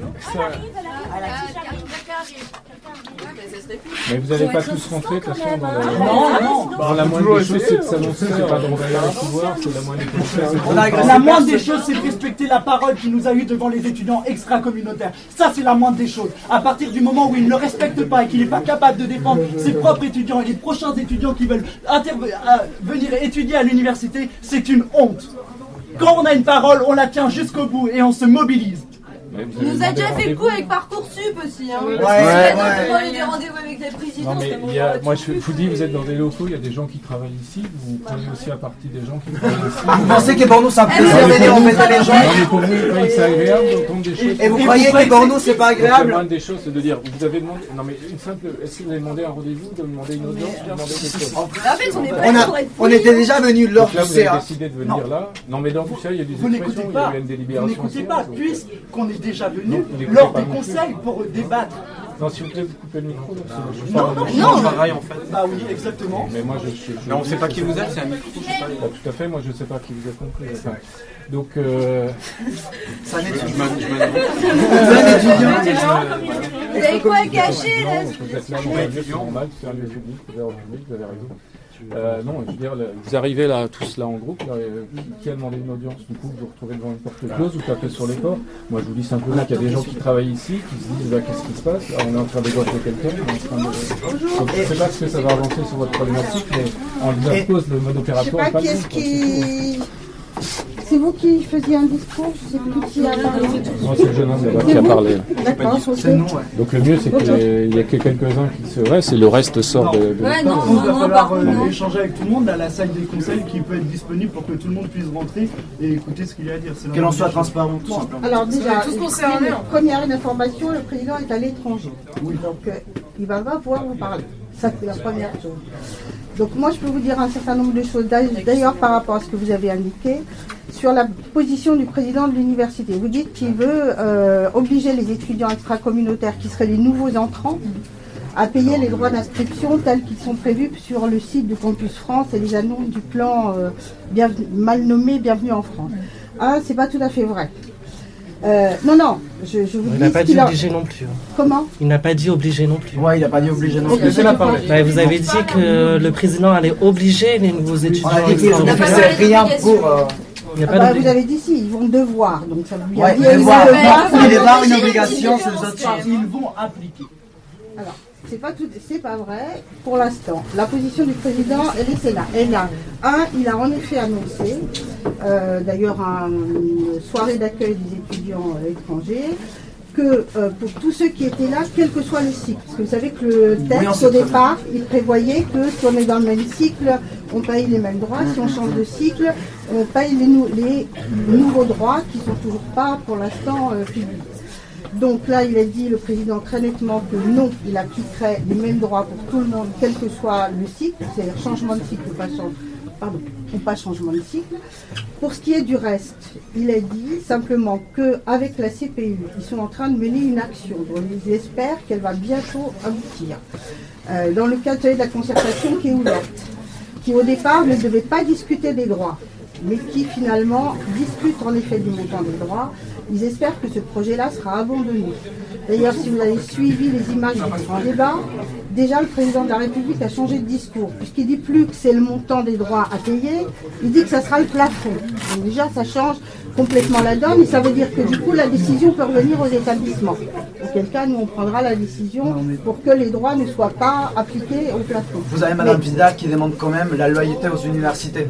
Oui, mais ça, elle a demandé il y a, il y a pas mal de temps. Mais on est aussi au Elle a aussi dit clairement que c'était pas une loi à négocier, donc. euh, Oui, elle l'a dit au départ, donc quand elle a mis en place la concertation, mais devant en effet la fonte du président de l'université, elle, a- la mission a changé son, son fusil d'épaule et accepte aussi de discuter de ce point-là. Bien sûr. Voilà. En attendant, Donc- les présidents de d'autres universités se sont prononcés clairement comme quoi ils n'appliqueraient pas la mesure l'année prochaine. L'UBO est toujours dans l'incertitude à nous dire on va pas l'appliquer complètement, mais elle va quand même être appliquée. Parce que ce qui est clairement dit dans l'article, c'est qu'il est en train de reprendre ce qui est déjà mis dans la loi, dans le décret qui doit passer au mois de mars, pour l'appliquer à l'UBO et notamment pour exonérer les, Non, les puisqu'il a- il va plus loin puisqu'il prévoit, y compris pour les étudiants qui changent de site, ce qui n'est pas dans le texte les- Et on doit actuellement. applaudir, on doit remercier. on. Applaudir Est-ce que je dois remercier. ça? Sin- Sincèrement, en tant qu'étudiant extra-européen, est-ce que je dois vous remercier? On remercier l'UBO, que- l'université on- on vous Non, mais demande on, vous demande bien pas de sûr, nous faire mais on dirait que oh, vous voyez ça avance. Mais écoutez-moi. Moi, je vous écouter. Maintenant, vous allez m'écouter également. Et en fait, c'est pas quelque chose qu'on doit négocier. C'est pas quelque chose qu'on va juste en parler et essayer de faire quelque chose. On doit se positionner et agir. Ça ne suffit pas. Moi, ça me fait honte parce qu'en fait, moi, je demande le respect de mes droits et pas juste de moi. Parce que quand vous dites, oui, il y a les étudiants qui sont à l'UBO, etc., etc., etc., et les restes. Et vous savez quoi? Les restes là, il est pas là. Il peut pas parler. Nous, on peut parler pour eux. Nous, pour le moment, on peut parler pour eux. Mais ça, ça me dérange beaucoup que vous dites les restes. Parce que c'est pour le reste. Vous avez dit le reste. En parlant des autres étudiants oui. qui ne sont pas encore ici et qui ne seront peut-être jamais d'ailleurs. Je voulais dire pour le reste du texte. Je voulais pas dire pour le reste des étudiants. Me faites pas dire ce que j'ai pas dit. Euh, Ah non, moi, vous avez même, vous avez même dit tout à l'heure que effectivement le président avait accepté que des étudiants viennent en CA. J'y étais. On a écouté les témoignages qui étaient euh, absolument émouvants. Donc il n'y a pas de souci là-dessus. Non mais c'est bien Euh, d'être ému, d'espérer, Oui. de dire ça devrait changer, nanani, nanana. En attendant, faut arrêter de se voiler la face. En fait, il y a de plus en plus de sélections à la fac. Ça va faire que empirer. Et si vous posez, en fait, il y a une lutte à mener contre ça. Mais c'est ce que le président que la fac reste ouverte. Il le fait non, pas. il le Non, fait non, pas. Il n'y a pas parcoursup, il n'y a pas parcoursup qui est en place. C'est pas si, en fait, c'est éternellement les mêmes problèmes. Vous nous faites miroiter des trucs qui n'arriveront jamais, en fait. Et la sélection, elle, elle s'installe. Et après on pourra plus revenir en arrière. Du coup, arrêtez de nous bassiner avec des discours qui nous mettent La- juste en attente. la sélection, elle s'est déjà installée. Mais le président, il va pas, installée il avec fait pas des manifs, mais il agit en tant que président d'université auprès du ministère. Ah ben, ça marche super Si bien. je peux me permettre, on attend que notre président d'université se positionne contre l'application de cette mesure intégrale au sein de l'université, comme plusieurs universités en France l'ont déjà fait. Parce que pour le moment, ce n'est pas fait. j'entends votre Pour le revendication, moment, je ce n'est lui en part, mais comme je vous le dis, il est en bah, Et vous voyez, on n'a Paul, pas il y a- besoin pour lui en faire part, on peut le faire nous-mêmes. il y a pas souci, hein. Bah écoutez, alors c'était pas la Euh, peine je de venir non, mais ici je pense qu'on est parler. capable de s'exprimer tout seul en fait, on n'a Non, pas mais besoin de je porte-parole. lui dirai que vous êtes venu, je lui dirai, transmettrai votre message, mais si vous voulez pas que je le fasse, c'est pas la peine de venir Bah non, mais ici. ça ira, on viendra, vous inquiétez pas. Non, on viendra de toute façon. C'est évident qu'on reviendra. Pourquoi Mais est-ce je qu'il y a autant pas. de. Il y a des universités qui sont clairement positionnées contre, elles ont mis pourquoi est-ce qu'elles étaient contre et comment elles allaient agir. À l'UBO, ils ont juste dit j'ai juste vu un article. Chez moi, c'est scandaleux. Je suis chez moi, je vois un article, c'est marqué Les présidents de l'UBO n'appliqueraient pas les, les hausses des frais d'inscription pour les étudiants extra-européens. Je suis désolé, c'est complètement faux. C'est vrai pour ceux qui sont déjà à l'université. Mais- Eh ben, c'est appliqué quand même, cette loi. Et qui changent de cycle. Et qui changent de cycle. Et qui change de cycle. Mais oui, mais on l'a compris, puisque les 10% des personnes qui vont être exonérées, ça va être les étudiants qui sont déjà à l'UBO, qui soient en, en, en troisième année de licence et qui vont passer en master, ou qui sont déjà en L1 et qui vont aller en L2 de, euh, en L2. Non mais ça, on l'a compris parfaitement. C'est pour les, les autres étudiants qui vont rentrer. Et puis par la suite, qui nous dit pas que l'année prochaine ou l'année encore après, et ben vous allez pas euh, remettre ça en question. Nous, ce qu'on Ouais. veut, c'est un retrait et un positionnement clair de l'université qui n'appliquera pas cette mesure l'année prochaine ni dans les années à venir et qui va se battre aux côtés de ses étudiants pour leurs droits. Pour leurs droits. Parce que c'est une honte. C'est une honte que l'université, que les personnels et tout ne se mobilisent pas pour cette loi.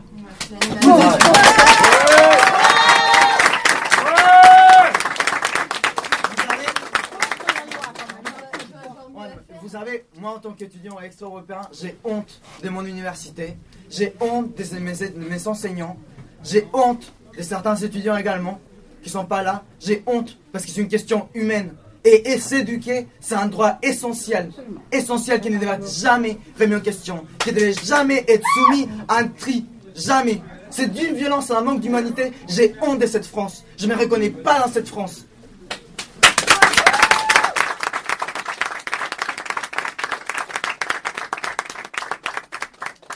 Sinon, à part ça, euh, après les vacances, on va organiser euh, un pique-nique à la présidence si vous êtes motivés. Donc, ramenez vos placard. Vous pouvez ramener vos placards.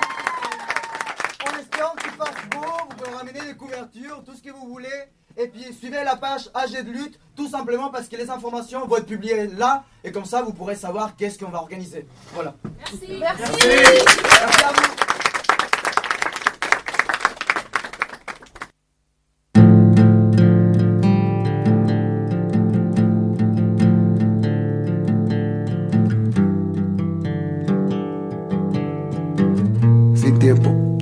Así nos movemos nosotros, así creamos nosotros, así tratamos de vivirlo sin nombre. Algunos estamos siendo preparados para el mercado laboral, otros ya somos parte de él. En la mañana reconstruimos la rutina que vivimos con tanto asco en nuestros padres y madres, en nuestros familiares, en la televisión. En la noche tratamos de disimular el dolor de la comunicación, con la interacción, con el sueño, con los sueños, con la muerte más corta registrada en el libro de la historia. Unas horas en coma, para luego repetir la popular rutina de las clases sociales en Bogotá, en Colombia, en Latinoamérica. El fuego, los choques y los encierros solo se reducen a los discursos previamente elaborados por los adolescentes anticapitalistas. Las revueltas siempre serán recordadas dentro de varias canciones que enmarcan y encierran el verdadero significado de las muertas. El anarquismo, o lo que quiera deducirse de su significado, se dispersa en discusiones que terminan con varios cuerpos replanteando su existencia, o con nuevas definiciones para el diccionario de los ilustrados de la revolución, los pintores de la verdad, los maestros de los mancos y los ciegos, las obreras de la reconstrucción social que sin darse cuenta edifican sus ideas sin recoger de la basura la verdadera razón de una lucha social. Detener el progreso, ahuyentar el desarrollo, destruir la civilización, bla, bla, bla. Amamos estas frases y las defendemos en cada estrofa, en cada debate. Las argumentamos con aires utópicos, de sueños que alguna vez nos robamos en la tienda del punk, en el mercado antisistema. Pero, ¿dónde está la piedra que detendrá la producción? ¿Dónde están los cambios sociales? ¿Dónde se reproducen las ganancias de nuestros deseos? En realidad creemos que aún están en el libro que no terminamos de leer, en el libro de la excusa, específicamente en el artículo de la confusión, de la individualidad colectivista o la colectividad individualista, dentro de un bello capítulo que nunca termina, el de la adoración, la superioridad y el fracaso de los príncipes. Cada paso que damos se refleja en el dolor de vivir en esta ciudad. Cada salto que damos fuera de ella intenta convertirse en momentos de vida pura. Que ah, mierda, nos ayudan a darnos cuenta de que allí está un poco más podrido que acá y que en esa otra esquina la belleza nos enamora y nos tapa los ojos a otra porquería más absurda que la que estamos viviendo en Bogotá. Pero nuestros sentimientos florecen como ratas en un huequito de tu edificio, sucias, hediondas y casi muertas, pero viven, como nuestro corazón. El amor o el intento de ser él en nuestros cuerpos, la belleza más allá de los huesos y la carne, la sexualidad que se desliza por las venas de la emoción, la confianza, la amistad de las hojas con su tallo. Así sentimos, así recordamos y odiamos, construimos en instantes de menos de medio segundo la esperanza de las niñas en el parque. Esto sucede mientras las uñas se siguen arrancando indiscriminadamente por el acero de la retorcida mediocridad, de la inmensa escultura de la sociedad. Tortura, un miedo, un compromiso y se callan o hablan. Chocks, patadas, penetraciones, bocas cerradas, bocas abiertas, tres en donde cabe uno. Dentro de la tierra están las familias o los creyentes en Dios. Dios, patria y orden. Basta de volar, la sangre ya nos está llegando a las rodillas mientras nos deprimimos, nos divertimos o tal vez nos comportamos de acuerdo a la siguiente excusa que salga en otra letra musical, otra poesía, otro plan de fin de semana, otro dibujo, otra compra, otra relación, otra borrachera, delirio y olvido en el fin de semana. En serio, basta de volar o de arrastrarse o de escribir. Muéstranos las manos, no vamos a pelear, las vamos a cortar, vamos a derretir el intenso susurro del tiempo, de la cuenta regresiva, y con menos libros en la cabeza, nos atrevemos a escupirles los labios amigos. Amigos y amigas queridas, están invitadas a robarse su vida antes de que ésta se les acabe. Veremos que abrazados en jardines de cáncer democrático, daremos la bienvenida a la nueva cara del podrido poder económico mundial con sede en el Palacio de Nariño. Y sí, somos capaces de criticarlos a ustedes, pero también somos capaces de enfrentarnos a nosotras mismas. En ocasiones valoramos todo esto, este papel, a las personas que construyen y destruyen y a las que no hacen ni mierda, y a lo que queramos matar y efectivamente el ayer nos lo robó. Pero es allí donde la violencia nos enamora de la vida. La muerte hace que reaccionemos frente a este espejo, pero es incómodo. Este método, Así que será mejor leer nuestras cicatrices y desechar la realidad como se concibe por los ojos de las personas. En la calle. El infierno no mentira. Nos vemos ya. La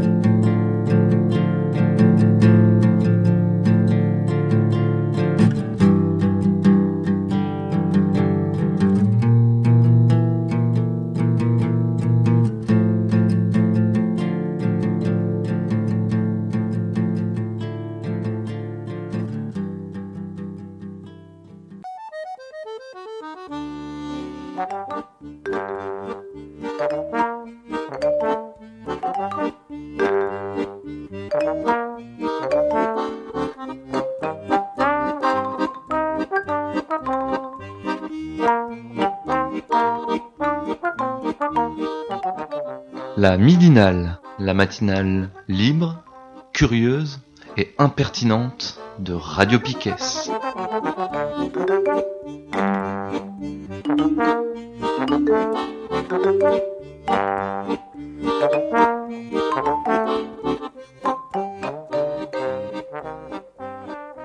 Je pense que le génocide des Tutsis rwandais est un des événements les plus importants de la fin du XXe siècle. Mais cela n'apparaîtra que progressivement. Mais je suis prêt à prendre les paris. Euh, Je suis persuadé que dans un siècle, s'il y a toujours des chercheurs en sciences sociales, ce sujet sera un, objet d'une très grande importance. Le déni français est probablement très particulier en raison de la responsabilité euh, donc de la France, de notre pays, euh, dans la politique qui a été suivie, la politique qui a été suivie au Rwanda à partir de 90 en particulier, puis pendant le, le génocide même, euh, donc euh, dans les sinistres mois d'avril euh, à juillet 94, puis dans l'opération turquoise, qui n'était une opération humanitaire que qui est devenue, qui est devenue une opération humanitaire, mais qui ne l'était pas à, à l'origine, qui était plutôt une opération de, de co-belligérance avec le gouvernement in- in- intérimaire et génocidaire, génocidaire. et donc génocidaire, d'où toute une série d'erreurs qui ont été commises depuis Bicécero d'un côté, où les victimes survivantes n'ont pas été aidées euh, quand elles auraient pu l'être. On aurait pu ainsi sauver beaucoup de vies. Et puis de même, évidemment, il y a tout le problème du, libre passage des génocidaires vers le Zaïre que euh, les forces de turquoise n'ont pas empêché. Donc ça fait évidemment euh, un passif, hein, un passif assez lourd. Et ça explique évidemment que en, France, regarder, regarder de face un événement comme celui-là, ce ce qu'on devrait tous faire, mais eh bien, c'est évidemment mettre en cause une forme de grand récit français. Un grand récit français euh, que le Premier ministre euh, Manuel Valls, en 2014, lors de son investiture, a, a énoncé de manière très, très parfaite l'Assemblée. L'honneur de la France est toujours de séparer les belligérants, et donc euh, toutes les accusations qui sont portées contre, contre le pays euh, euh, sont irrecevables. Ce qui est irrecevable, c'est ce- cette, cette forme de déni français, alors à quoi s'ajoutent certainement des choses plus profondes, hein, qui peuvent concerner tout à chacun et dans tout pays, et qui en particulier, je pense, le racisme inconscient, qui fait que, eh bien, il y a des massacres de masse que nous reconnaissons. Moi, j'ai reconnu, j'étais euh, indigné par euh, les massacres dans l'ex-Yougoslavie, euh, par le sort euh, fait aux Bosniaques, dans la même séquence chronologique hein, que le génocide des Tutsis rwandais. Et puis il y a d'autres massacres que nous ne reconnaissons pas.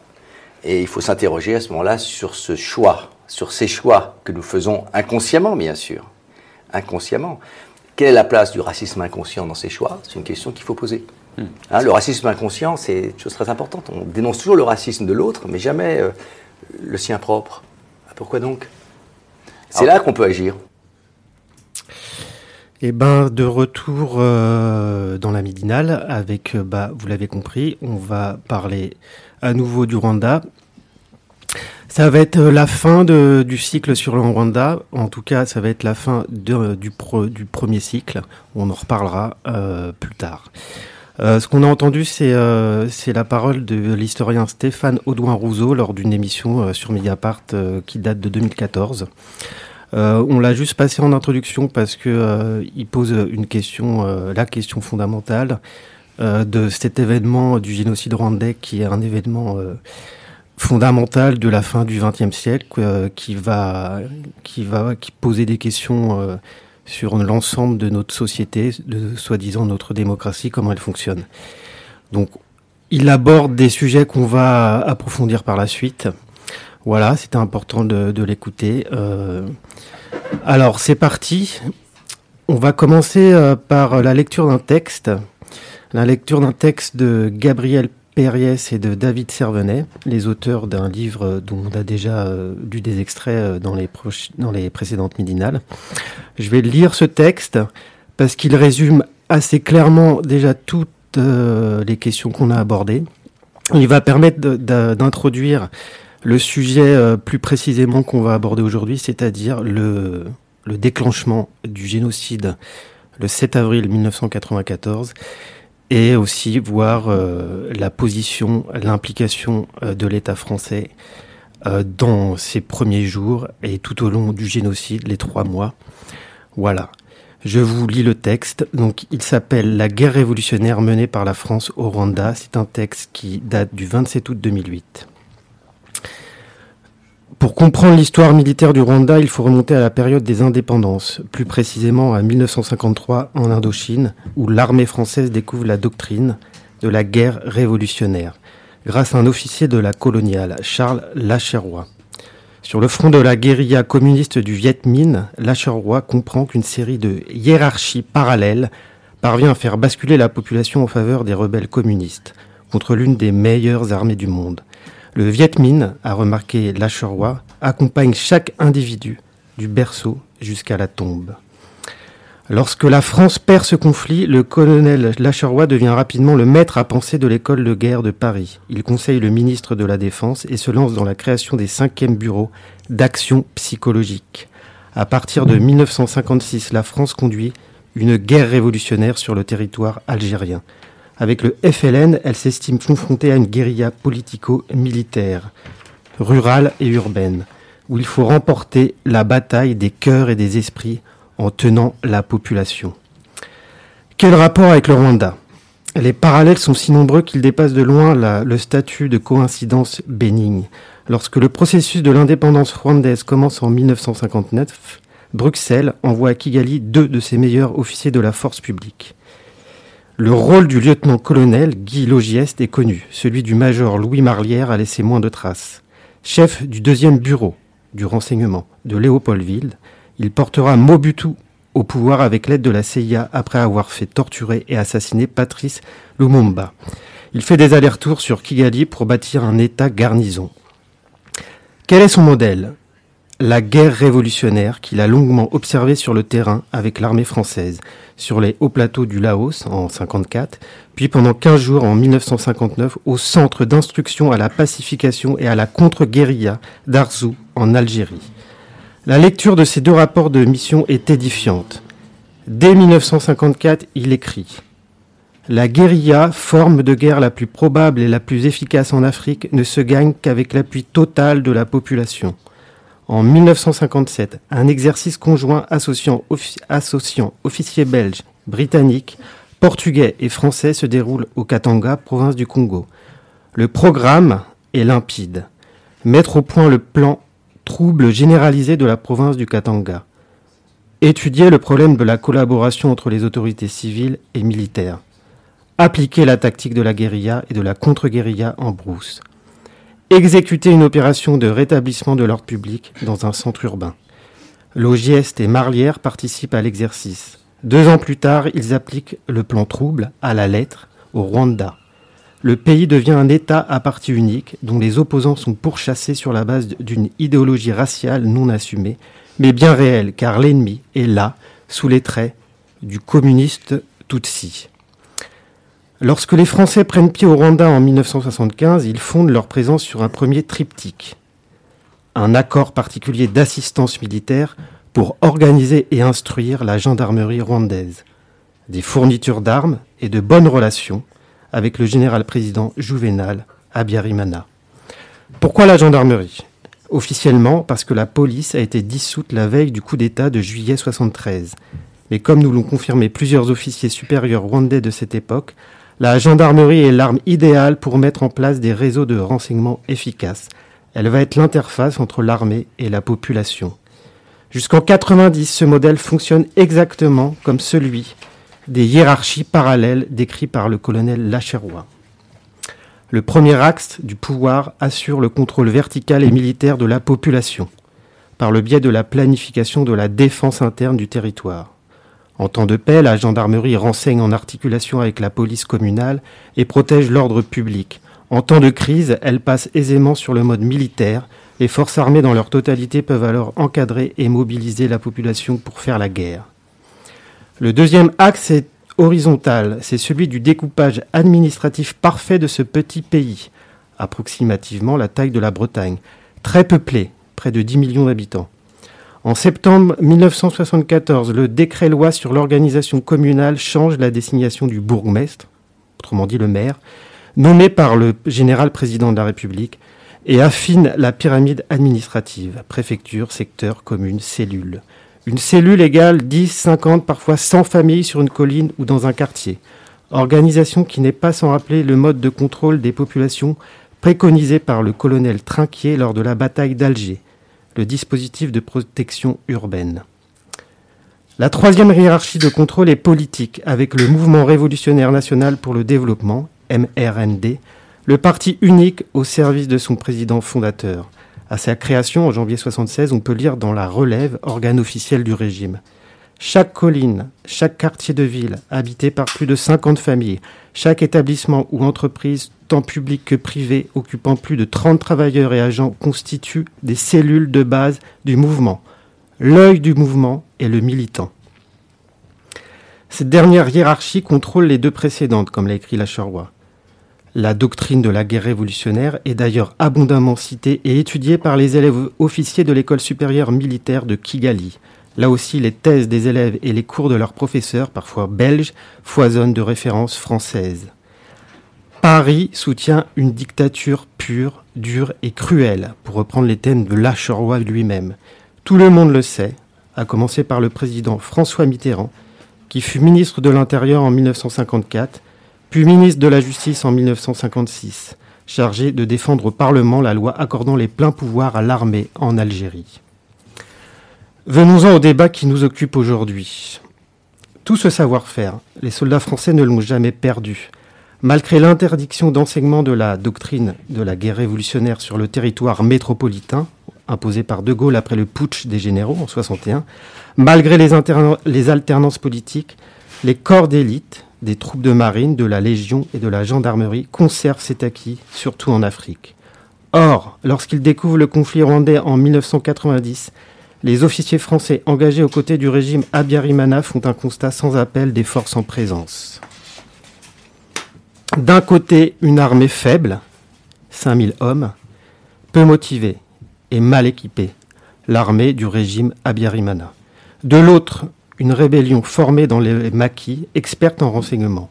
Paul Kagame était alors le chef du renseignement militaire de l'armée ougandaise, discipliné, motivé et adepte du coup de force audacieux.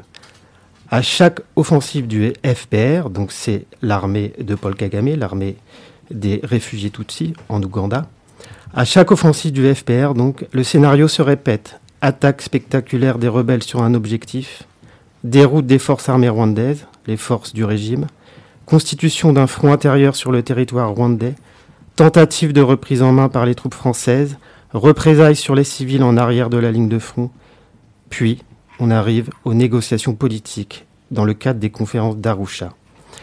Mais à chaque fois aussi, les violences contre les populations civiles montent d'un cran tout comme l'intensité de la propagande raciste, jusqu'à ce qu'un groupe d'officiers rwandais extrémistes rassemblés autour du colonel Théoneste Bagosora prennent les choses en main, avec leurs homologues français directement intégrés dans les états-majors et impliqués dans l'entraînement des combattants des phares.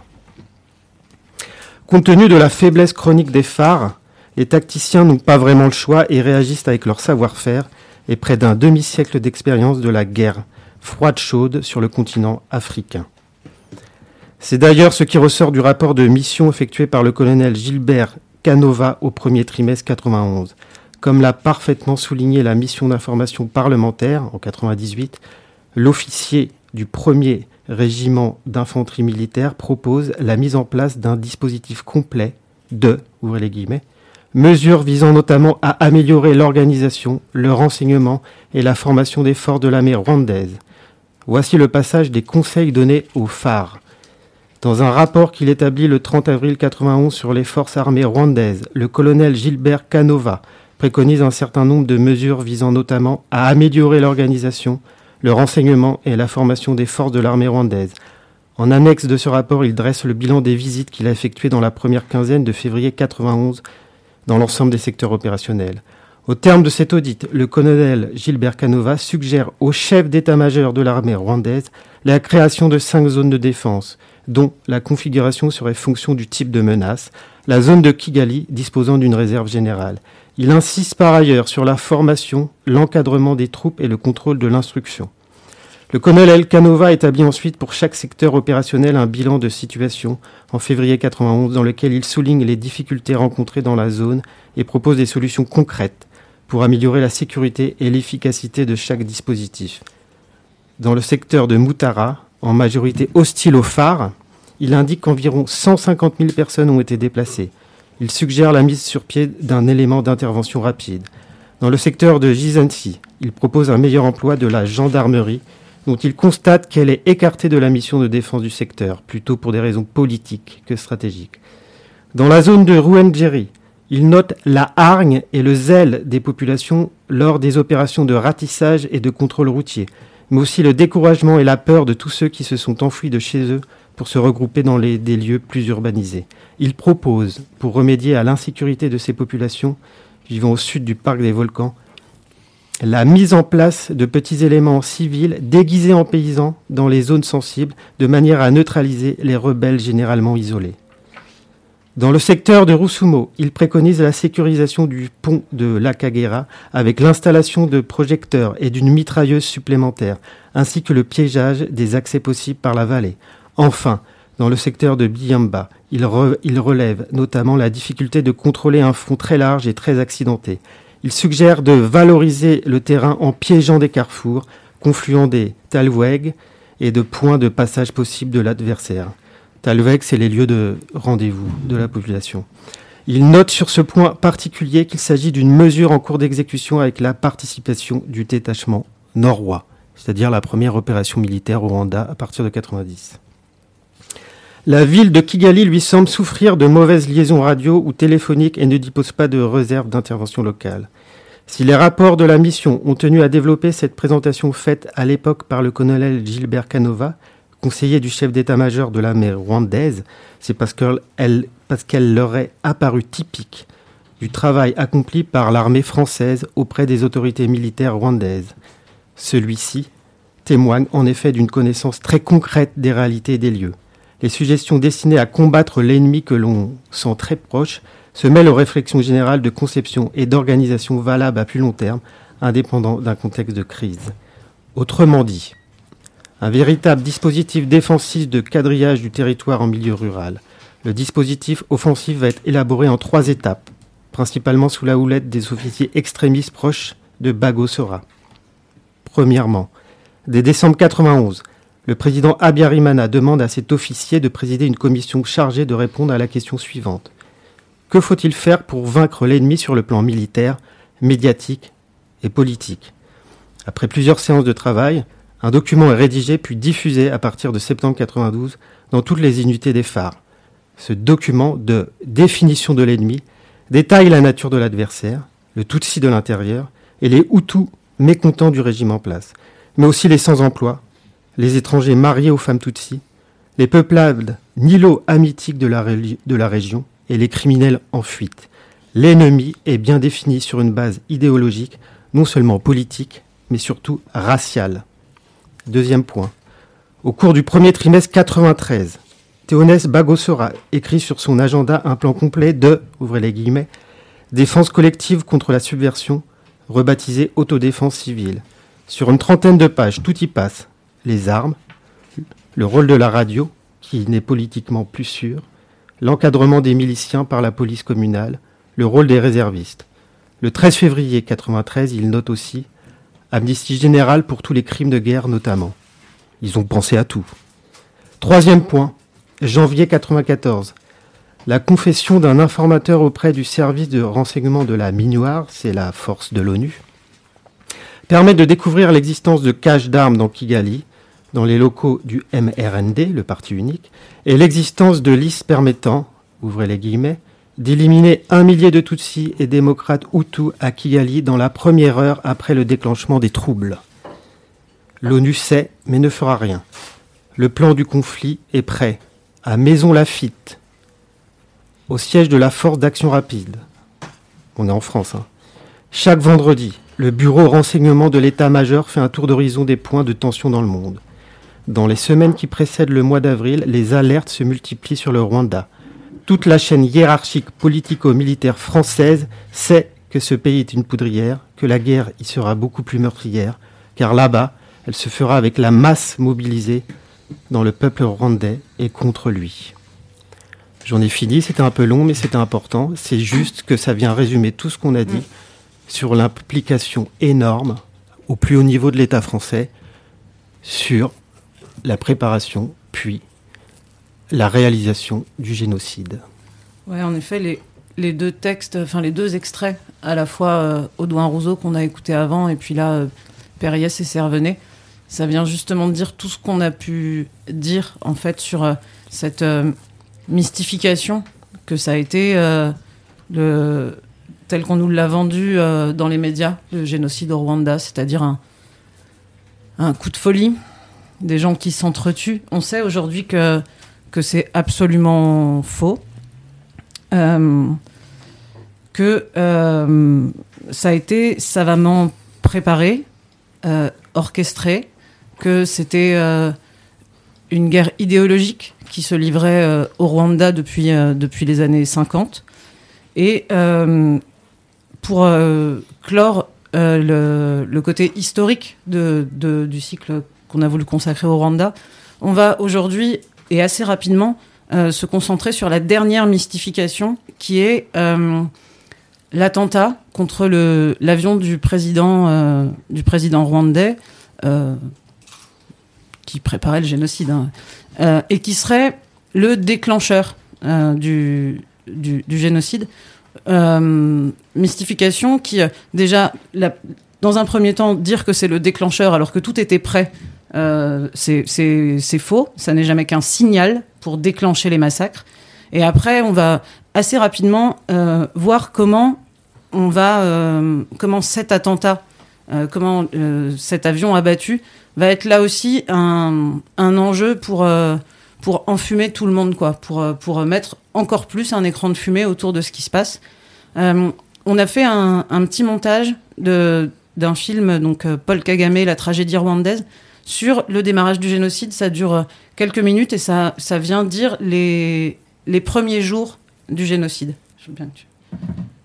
Le ministre de la Défense a la profonde douleur d'annoncer au peuple rwandais le décès inopiné du chef de l'État, son Excellence le général-major Biarimana Juvenal, survenu ce 6 avril 1994 vers 20h30 à Kanombe, l'appareil qui le ramenait de Dar es Salaam ayant été descendu par des éléments non identifiés et dans des circonstances non encore élucidées. Qui a abattu l'avion d'Abiyarimana Tous y avaient intérêt. Les extrémistes Hutus de la Kazoo de se débarrasser d'un chef devenu trop faible et qui venait de signer leur arrêt de mort politique. Paul Kagame en chef de guerre, abattant un ennemi qui semblait ne jamais vouloir appliquer les accords. Mais ce que n'importe quel témoin aurait pu trouver remarquable est que dans un pays aussi chaotique que pouvait l'être le Rwanda d'avril 1994, toute la capitale se trouve parfaitement quadrillée et les barrages montés quelques minutes après l'attentat par la garde présidentielle d'Abiyarimana. Ça a été si rapide dès que l'avion d'Abiyarimana a été abattu. Il ne s'est pas passé cinq minutes que déjà des choses se produisaient. Dès le lendemain matin, des Hutus modérés sont assassinés, dont la première ministre Agathe Ulinwimania. Les dix soldats belges chargés de sa protection sont lynchés à mort. Le message des extrémistes Hutus à l'ONU est clair. Au barrage, hommes, femmes, enfants de tout âge portant la mention Tutsi sur leur carte d'identité sont mutilés puis exécutés dans les conditions les plus atroces. Le 8 avril, dans les locaux d'une ambassade de France en déroute, se forme le gouvernement génocidaire, sous la direction d'un ultra jusqu'ici peu connu, Jean Kambanda. La communauté internationale s'organise méticuleusement pour sauver ses ressortissants. La place est libre pour ce qui allait devenir le plus efficace massacre de masse de l'histoire de l'humanité. Les Blancs seuls sont évacués. Une fois partis, les civils Tutsis restent seuls face aux machettes. Un blanc-seing à la barbarie que n'auraient même pas espéré les tueurs. On savait que si on partait, ces gens seraient tués. Et donc, il y a euh, absence euh, d'assistance à personne en danger. À un moment donné, on est dans des situations où il faut désobéir. Alors on peut a posteriori établir des, des scénarios en disant que les 5000 personnes de, de, de Kichukiro à Leto, on aurait pu les prendre, on était juste derrière l'aéroport. hein. Il y avait une vallée à passer, on était à l'aéroport, les prendre, les amener sur l'aéroport et là faire une zone qu'on défend et dans laquelle ces gens sont protégés. Mais ça n'a pas été le cas, on, on a abandonné, on, on a fui. Je suis allé à New York, plaider au Conseil de sécurité pour qu'il accepte l'idée que le gouvernement du Rwanda était en train de commettre un génocide. C'était difficile. Kofi Annan n'avait rien à dire. Il disait le rapport indique que les choses ont dérapé. Puis le Conseil de sécurité a dit retirons nos troupes. Madeleine a écrit à ce propos ils avaient pour instruction de ne pas utiliser le terme génocide. La raison qu'elle a donnée, était que si ce mot était utilisé, les USA auraient dû envoyer des troupes. Du coup, là, dans l'extrait, on a entendu assez euh, clairement comment ça, comment s'enclenche euh, tout de suite après le, tout de suite après l'attentat contre l'avion du président. On va, il y, a deux trois choses euh, très importantes dans, dans, ce qui est dit. on va les prendre les unes après les autres. Mais d'abord sur l'attentat, je voudrais lire un passage de donc d'un de Une guerre noire. C'est les mêmes auteurs, Gabriel Perriès et David Servenet, que ce que tu viens de lire, Nico, juste avant. Et c'est comment ils, eux parlent de, de l'attentat. Il est un peu plus de 20 heures lorsque le jet entame sa, descente sur l'aéroport de Kigali. Au sol, les, les abords de l'aéroport sont gardés par un petit contingent belge de la Minuar. Une trentaine d'hommes déployés entre l'entrée de l'aérogare et les abords de la piste pour assurer la sécurité des vols. Des effectifs de la garde présidentielle ne sont pas loin. Ce bataillon de 600 hommes, commandé par le colonel Sagatois, a pour mission principale d'assurer la sécurité du chef de l'État.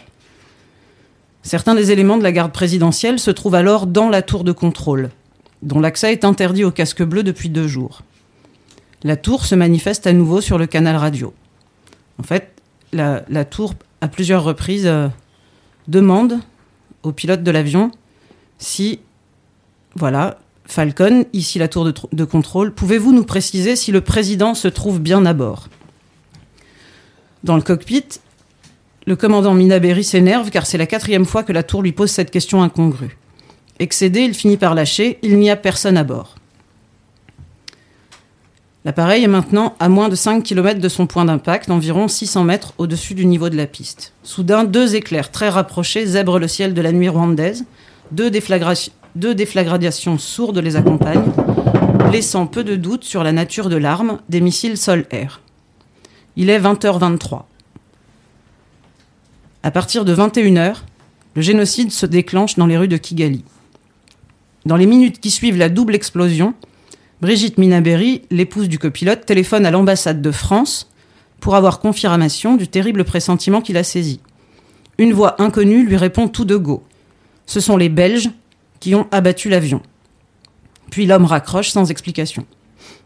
Avant même le moindre début de commencement d'enquête, la ronde des rumeurs, parfois les plus extravagantes, se met en marche.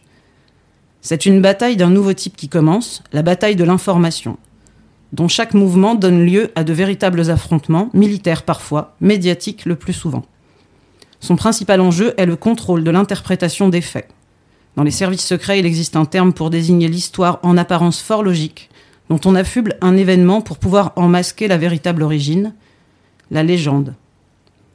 Et il ne faut pas se leurrer. Il est peu probable que l'on sache jamais de manière exhaustive et vérifiée ce qui s'est réellement passé ce soir du mercredi 6 avril 1994 à Kigali. Pourquoi? D'abord parce que pour réaliser une enquête digne de ce nom, tous les professionnels savent qu'il faut pouvoir compter sur un constat de scène de crime particulièrement précis. Or, ce constat n'a jamais été effectué. Les abords du site sont tout de suite bouclés par la garde présidentielle. Personne n'aura l'occasion d'en faire un relevé complet. À part deux officiers français, le lieutenant-colonel Jean-Jacques Morin et le commandant Grégoire de Saint-Quentin, qui ont la lourde tâche de récupérer les corps des trois membres de l'équipage français. Personne, ni l'ONU, ni le gouvernement rwandais, ni le FPR, ni la France ne prendra alors la responsabilité de mener une enquête sérieuse. Dans ces conditions, tenter d'y voir clair est un pari osé, si ce n'est truqué. Tenter de se servir de ces faits pour proposer une lecture du génocide l'est encore plus. Ce qu'ils disent dans, ce passage-là, c'est que, en réalité, ben c'est clair, hein, rien n'a été fait pour que on sache. Et si rien n'a été fait pour qu'on sache, c'est bien qu'on avait à y gagner de ne pas savoir. Et euh, derrière ça, on va, euh, il va y avoir plein de, plein de théories, comme ils disent, les plus folles. Donc, euh, l'ambassade de France immédiatement dit c'est les Belges qui, qui ont abattu l'avion. Il y en a qui disent que c'est le FPR de Paul Kagame. C'est notamment la position du Quai d'Orsay en France et du, de la cellule africaine française qui continue, qui a continué jusqu'en 98, en 2004, enfin, qui a continué très longtemps à dire non, non, non, c'est euh, Kagame, donc euh, le FPR, qui avait tout intérêt à abattre cet avion. Euh, parce que c'est lui qui avait le plus à y gagner, quoi. C'est une stratégie de guerre. Et donc, on est bien 25 ans après le génocide. Et il y a quelques, quelques jours, Mediapart et c'est France Info, RFI, Radio France. Radio ouais. France, qui sortent un, article. Donc ça date du mercredi 6 février. Je t'en prie. Ils sortent un article parce que cette euh, affaire de l'attentat euh, de l'avion euh, le 6 avril 94, euh, il y a un procès en cours qui s'est passé là, décembre-janvier, qui a fini par, sur un non-lieu, concernant la responsabilité des, des gens qui étaient accusés, qui, étaient, euh, qui sont les, les, des ex-FPR, des ex-FPR, qui étaient accusés d'avoir fomenté cet attentat.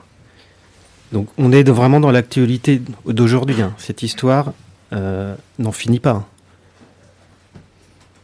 Et donc, pardon, dès les, ce- cet article rappelle que dès les premiers jours, donc euh, des noms qu'on connaît bien maintenant en, parlant du Rwanda, donc euh, le conseiller de François Mitterrand, Bruno Delay, le 7 avril, écrit dans une note élyséenne, l'attentat est attribué au FPR, donc euh, Front Patriotique Rwandais. Euh, le général Keno, chef d'état-major, dit il est très vraisemblable que ce soit le FPR. Il continue de dire la même chose quand il passe à, la commission pour l'Assemblée nationale. Sauf qu'en réalité, il existait, et ça, ils ne peuvent pas ne pas l'ignorer. Il existait des notes de, des services secrets, des services de renseignement, qui euh, nient cette responsabilité du FPR et qui dit l'inverse. C'est-à-dire qui incrimine plutôt euh, la, la partie dure du régime euh, de euh, Abiyarimana, donc la partie, le, le Hutu Power en fait, qui d'ailleurs, donc euh, le Hutu Power va se constituer, euh, enfin le gouvernement de transition au Rwanda euh, naît le 8 avril dans les locaux de l'ambassade de France à Kigali. Et cette note, elle existe, elle sort, enfin ces notes existent, elles sortent aujourd'hui, donc en février, 25 ans après l'attentat contre, contre l'avion du président, en toute connaissance de cause. C'est-à-dire, là, le, il s'y trompe pas, euh, Mediapart, euh, la première illustration qui arrive, c'est un joli portrait d'Hubert Védrine, qui, euh, qui fait partie, enfin, qui est secrétaire général de l'Élysée à ce moment-là, qui lui continue aussi de nier la les faits, nier la réalité, en dépit des notes qu'il a pu avoir entre les mains. On insiste sur, euh, sur cette histoire. On, on va, on aurait aimé après développer plus ces premiers jours là du génocide et puis jusqu'à la fin pour vous montrer à quel point en fait euh, au plus haut niveau de l'État français, au plus haut niveau de l'État-major français, on est au courant de ce qui se passe, on le soutient, on l'a formé, on a formé euh, les futurs génocidaires, on est complice avec eux. On leur a vendu des On armes. leur a vendu des armes. On les a formés idéologiquement. Voilà. C'est, on insiste là-dessus. Parce que euh, c'est quand même une affaire ju- juste hallucinante. Euh, excuse-moi, je t'ai. Non, non, non, c'est euh, sur. je pense que c'est c'est assez clair quoi que, que ça sort euh, 25 ans après quoi. Et et, et c'est ce que dit enfin c'est ce que disent Perriès et, et Servenet, c'est à aucun moment euh, comment on peut imaginer euh, que euh, le FPR, par exemple, avait les moyens d'aller sur l'avion quand il a été abattu? Il est tombé dans, la dans le jardin de la résidence présidentielle, qui était juste à côté de, de l'aéroport. Le FPR, de toute façon, n'avait pas les moyens de mener cette enquête. C'est les seuls qui, qui ne pouvaient pas vraiment y accéder. Mais l'ONU, euh, les Français qui étaient complètement euh, dans... Enfin, les Français, c'était les conseillers du président. Je- eux pouvaient le faire. Et ils l'ont pas fait. Hmm. On va, on- est-ce que, euh, je pense qu'on va peut-être finir sur euh, les premiers moments du génocide avec des témoignages. Ouais, euh, Et, et juste, je, je dis juste que on va s'arrêter là-dessus et on reprendra plus tard euh, dans des midinales euh, au retour du voyage de Steph qui part faire une enquête sur le génocide du Cambodge. Alors je rigole. Mais euh, on repartira sur, euh, sur, ces, sur ces semaines euh, d'avril, mai, juin, juillet, c'est-à-dire à proprement parler le génocide. On va voir à quel point en fait euh, l'État français est au courant et en fait maintient son soutien au, régime génocidaire. Il y a des faits, hein, il, y a des, notes euh, dans les rapports secrets. Euh, il y a toute l'enquête faite par des journalistes et par des chercheurs qui le prouvent, qui prouvent la complicité au plus haut niveau des décideurs politiques. hein. François Mitterrand, complice, on rappelle, François Mitterrand est complice de crimes de génocide, de crimes euh, contre l'humanité. Hubert Védrine, les chefs d'état-major, voilà, ces gens-là ne seront jamais jugés, je pense, ou sinon il faudrait un bouleversement euh, politique et social énorme. Mais en tout cas, personnellement, moi je pense que voilà, ils sont complices de crimes de génocide. Les faits le prouvent. On, on approfondira tout ça du coup plus tard avec des faits concrets, avec euh, des notes concrètes, factuelles. On finit là-dessus sur euh, qu'est-ce que c'est un génocide? Je vais, euh, ouais, du coup, je vais Ouais. lire. on, a, on a déjà parlé de Jean Hatzfeld pour son premier récit qui s'appelle Dans le nu de la vie. Où en fait, il, il va interroger des rescapés du génocide. Là, je vais lire euh, son deuxième livre qui s'appelle Une saison de machette. Là aussi, c'est des témoignages, mais il va, il va le préciser, ce ne sont pas les, les rescapés. Euh, il va aller à la rencontre des tueurs. Et euh, après le Jean Hatzfeld, on, passera un, un tout petit morceau d'un spectacle qui s'appelle Rwanda 94, donc par le groupe OFF. C'est un texte euh, qu'on a beaucoup entendu euh, sur euh, les, les quatre semaines. C'est un très beau texte. Je pense qu'il a, il a nourri pas mal de, de, nos questions. Et du coup, il est disponible. vous pouvez le regarder sur Internet. Ça s'appelle Rwanda 94. Et on, on termine là-dessus. Et puis, et puis, on se dit à très bientôt pour le Rwanda. Donc, Jean Hatzfeld, je vous préviens, c'est, c'est un peu insoutenable. En avril 2000, j'ai écrit un livre de récits de rescapés dans cette commune de Nyamata, dans le nu de la vie, récit des marais rwandais. Il débutait par cette phrase. En 1994, entre le lundi 11 avril à 11h et le samedi 14 mai à 14h, environ 50 000 Tutsis, sur une population d'environ 59 000, ont été massacrés à la machette, tous les jours de la semaine, de 9h30 à 16h, par des miliciens et voisins Hutus, sur les collines de la commune de Nyamata au Rwanda. Voilà le point de départ de ce livre. C'est encore le point de départ de ce deuxième livre, à la différence que celui-ci a pour sujet les tueurs des parents de ces rescapés, leurs voisins, plus précisément des tueurs habitant les trois collines de Kibungo, Ntamara et Kanzenze, qui bordent ces marais. Et donc il donne la parole à, chacun d'eux qu'il a rencontré. Il, en a, rencontre dix. Et là, c'est Jean-Baptiste qui parle. Au fond, dire qu'on s'est organisé sur les collines est très exagéré. L'avion a chuté le 6 avril. Le très petit nombre de cohabitants Hutus est parti directement en représailles. Mais le grand nombre a attendu quatre jours dans leur maison et au cabaret le plus proche. À écouter la radio, à regarder les fuites de Tutsis et à bavarder et blaguer sans rien préparer. Le 10 avril, le bourgmestre en costume plissé et toutes les autorités nous ont rassemblés. Elles nous ont sermonnés. Elles ont menacé à l'avance ceux qui allaient cochonner le boulot. Et les tueries ont commencé sans méthode approfondie. La seule réglementation était de persévérer jusqu'à la fin, de garder un rythme satisfaisant, de n'épargner personne et de piller et de piller ce qu'on trouvait. C'était impossible de cafouiller. Puis ensuite Ignace. Après la chute de l'avion, on ne se posait plus la question de qui avait écouté les enseignements du parti présidentiel ou les enseignements d'un parti rival.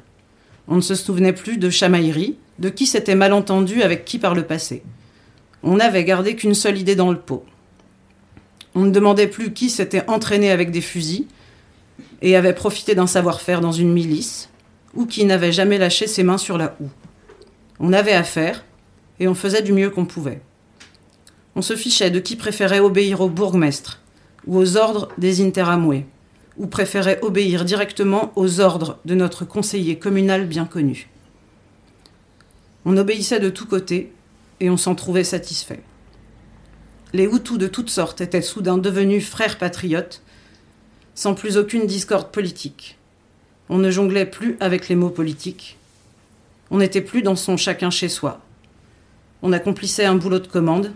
On se rangeait en file derrière la bonne volonté de tous. On s'assemblait sur le terrain de foot en bande de connaissances. Et on allait en chasse par affinité. Diront-ils que RTLM a continué à diffuser ses messages de haine pendant le génocide à partir de la zone dite humanitaire française, la zone turquoise. Diront-ils que la couverture du numéro 6 de Kangura affichait une photo de Mitterrand? C'est dans le malheur que le véritable ami se après, découvre. Diront-ils que les livraisons d'armes ont continué pendant le génocide à partir de Goma et dans la zone turquoise?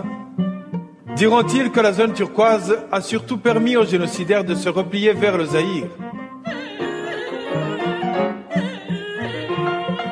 Diront-ils que François Léotard, ministre français de la Défense lors de sa visite au camp de Nyarushishi, en juin 1994, a serré la main du préfet de Kibouye, Clément Kaïchema, le principal organisateur du génocide dans la région,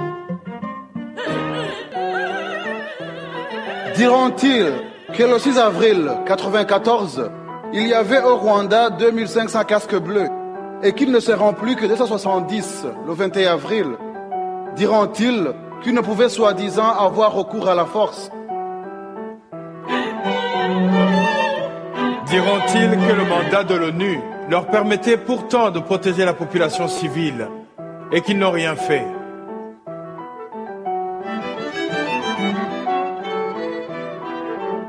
Diront-ils qu'il n'y a pas eu un sou pour arrêter le génocide, alors qu'il y en eut instantanément des milliards pour les victimes du choléra dans les camps au Zaïre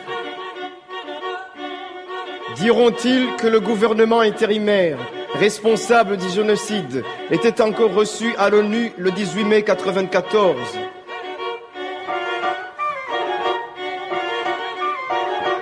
Diront-ils que la première mission humanitaire de militaires français et belges d'évacuer les ressortissants blancs, abandonnant au massacre de centaines de Rwandais, leurs amis, leurs voisins, leurs employés.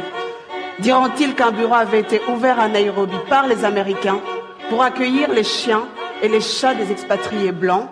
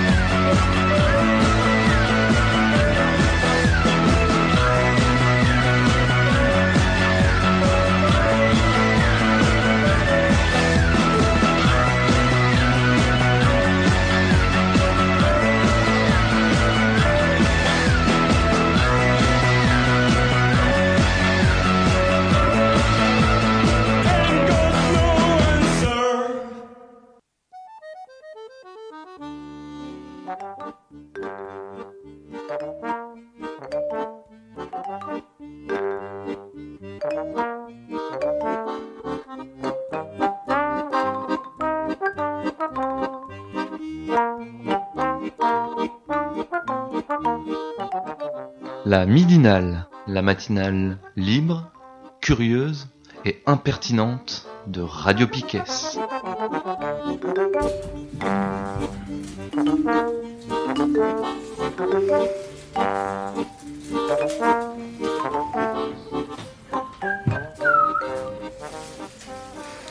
On est de retour dans la troisième partie de la midinale, euh, la partie agenda et tout est pareil. hein. On reçoit la libido aujourd'hui. On va, on, on va d'abord causer de l'agenda rapidement. Une petite date, euh, Nico? Euh, ouais, rapidement, c'est euh, par rapport à, au projet de la centrale à gaz à Landivisio, où les travaux ont repris depuis quelques semaines. Donc, il y a une manifestation samedi prochain à 14h qui est prévue. Rendez-vous au champ de foire à Landivisio. C'est important d'être le plus nombreux possible pour s'opposer à ce projet-là.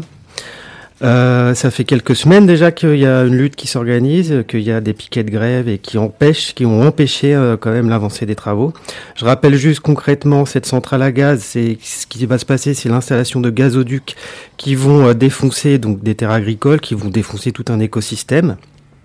Un camarade là qui fait partie du collectif de lutte me disait que une centrale à gaz euh, telle qu'elle pourrait euh, se construire là, en gros, c'est un million de tonnes de CO2, CO2 qui, euh, qui, sont émis par an. Donc, un, c'est énorme, quoi. Après, il y a tout un discours du gouvernement sur transition écologique. Bon, vous voyez bien qui nous en fume. Donc voilà, ça concerne pas que l'Andivisio, du coup, hein, ça concerne tout le monde. Donc juste, c'est important d'y être et d'être le plus nombreux possible ce samedi à venir. Voilà.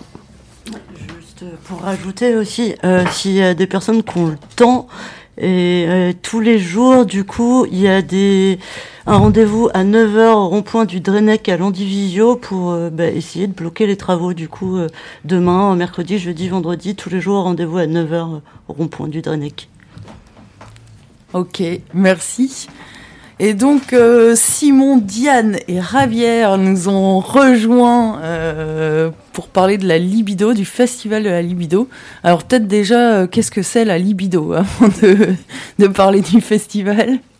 Bah, la Libido, euh, bonjour à tous. La Libido, c'est une association d'improvisation, improvisation théâtrale. On est basé au PL Guérin euh, à Saint-Martin. On fait des, des entraînements toutes les semaines. Tous les lundis, on, on occupe les, le PL Guérin. Donc, sur la base de 54 membres qui s'autogèrent. Donc, euh, on n'a pas, pas appel à des professionnels pour, euh, pour euh, évoluer. Donc, sur, sur les 54 membres, il y en a une dizaine qui font des entraînements, ce qu'on appelle, une, forme d'atelier basé sur de l'improvisation et sur, sur des, des fondamentaux de l'improvisation, tels que l'écoute, la construction, le, et, beaucoup d'humour surtout dans, dans notre troupe. Euh, voilà, donc euh, je sais pas si vous voulez rajouter quelque chose sur, sur la libido. peut peut-être se poser la question de pourquoi libido, Ouais. tout simplement, alors euh, comme son nom l'indique, hein, Ligue d'improvisation de Brest et de l'île d'Ouessant. Voilà. C'est ça. Au départ, il y avait des membres de l'île d'Ouessant. Je sais y a pas s'il y en a eu une toujours. Ouessantine euh, à un moment. ah D'accord. Bon, il n'y a plus de Ouessantin pour le moment, mais bon. Le nom on est le sympa. nom. donc- Voilà. Et c'est, je crois que c'est assez. euh, ça, ça quoi, ça a 20 ans ou... On a fêté les 20 ans l'année dernière. Eh, C'est ça, hein. Ouais, c'est, ça fait vraiment un paquet de temps en fait que- qu'elle existe. euh. Et du coup, euh, vous êtes venu nous causer donc du festival? Ouais, Qu'est-ce d'accord. qui va se passer? C'est quand? C'est Bah, c'est du 22 au 9 mars, donc pendant, pendant deux semaines, on va faire euh, neuf spectacles euh, à Brest et, et aux alentours, euh, en proposant euh, différents formats de spectacles, des formats longs d'improvisation, euh, sur 45 minutes d'improvisation, et des formats courts comme du cabaret ou du match d'improvisation, au autour duquel on va, on va faire jouer ben, toute une bonne partie des membres, en tout cas de, l'improvi- de, de, de l'association euh, que ce soit des nouveaux ou des, des plus anciens de, de la troupe. Ça commence le 22 février, donc vendredi. Ouais. Ah, Alors, qu'est-ce que c'est vendredi Euh, vendredi, c'est un concept qu'on a qu'on a créé. Donc, euh, il y a des concepts qu'on a déjà euh, mis en scène, qu'on a déjà euh, produit par le passé. Là, le- les quatre saisons, c'est un qu'on a créé cette année autour d'un arbre, donc les un format long, un arbre qui est posé sur scène et qu'on va éclairer de différentes façons pour que les improvisateurs évoluent dans dans les quatre saisons de l'hiver à, l'automne.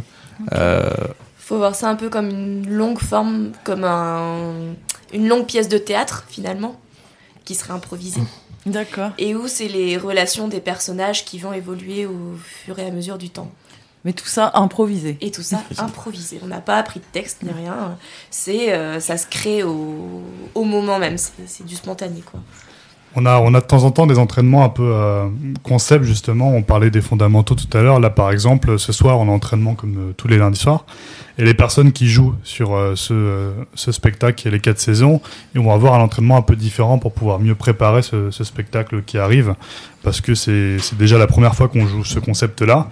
Et un concept, s'il marche bien, de, déjà de la part des joueurs, aussi de la part du public, euh, il peut être amené à être reconduit pour les autres euh, festivals.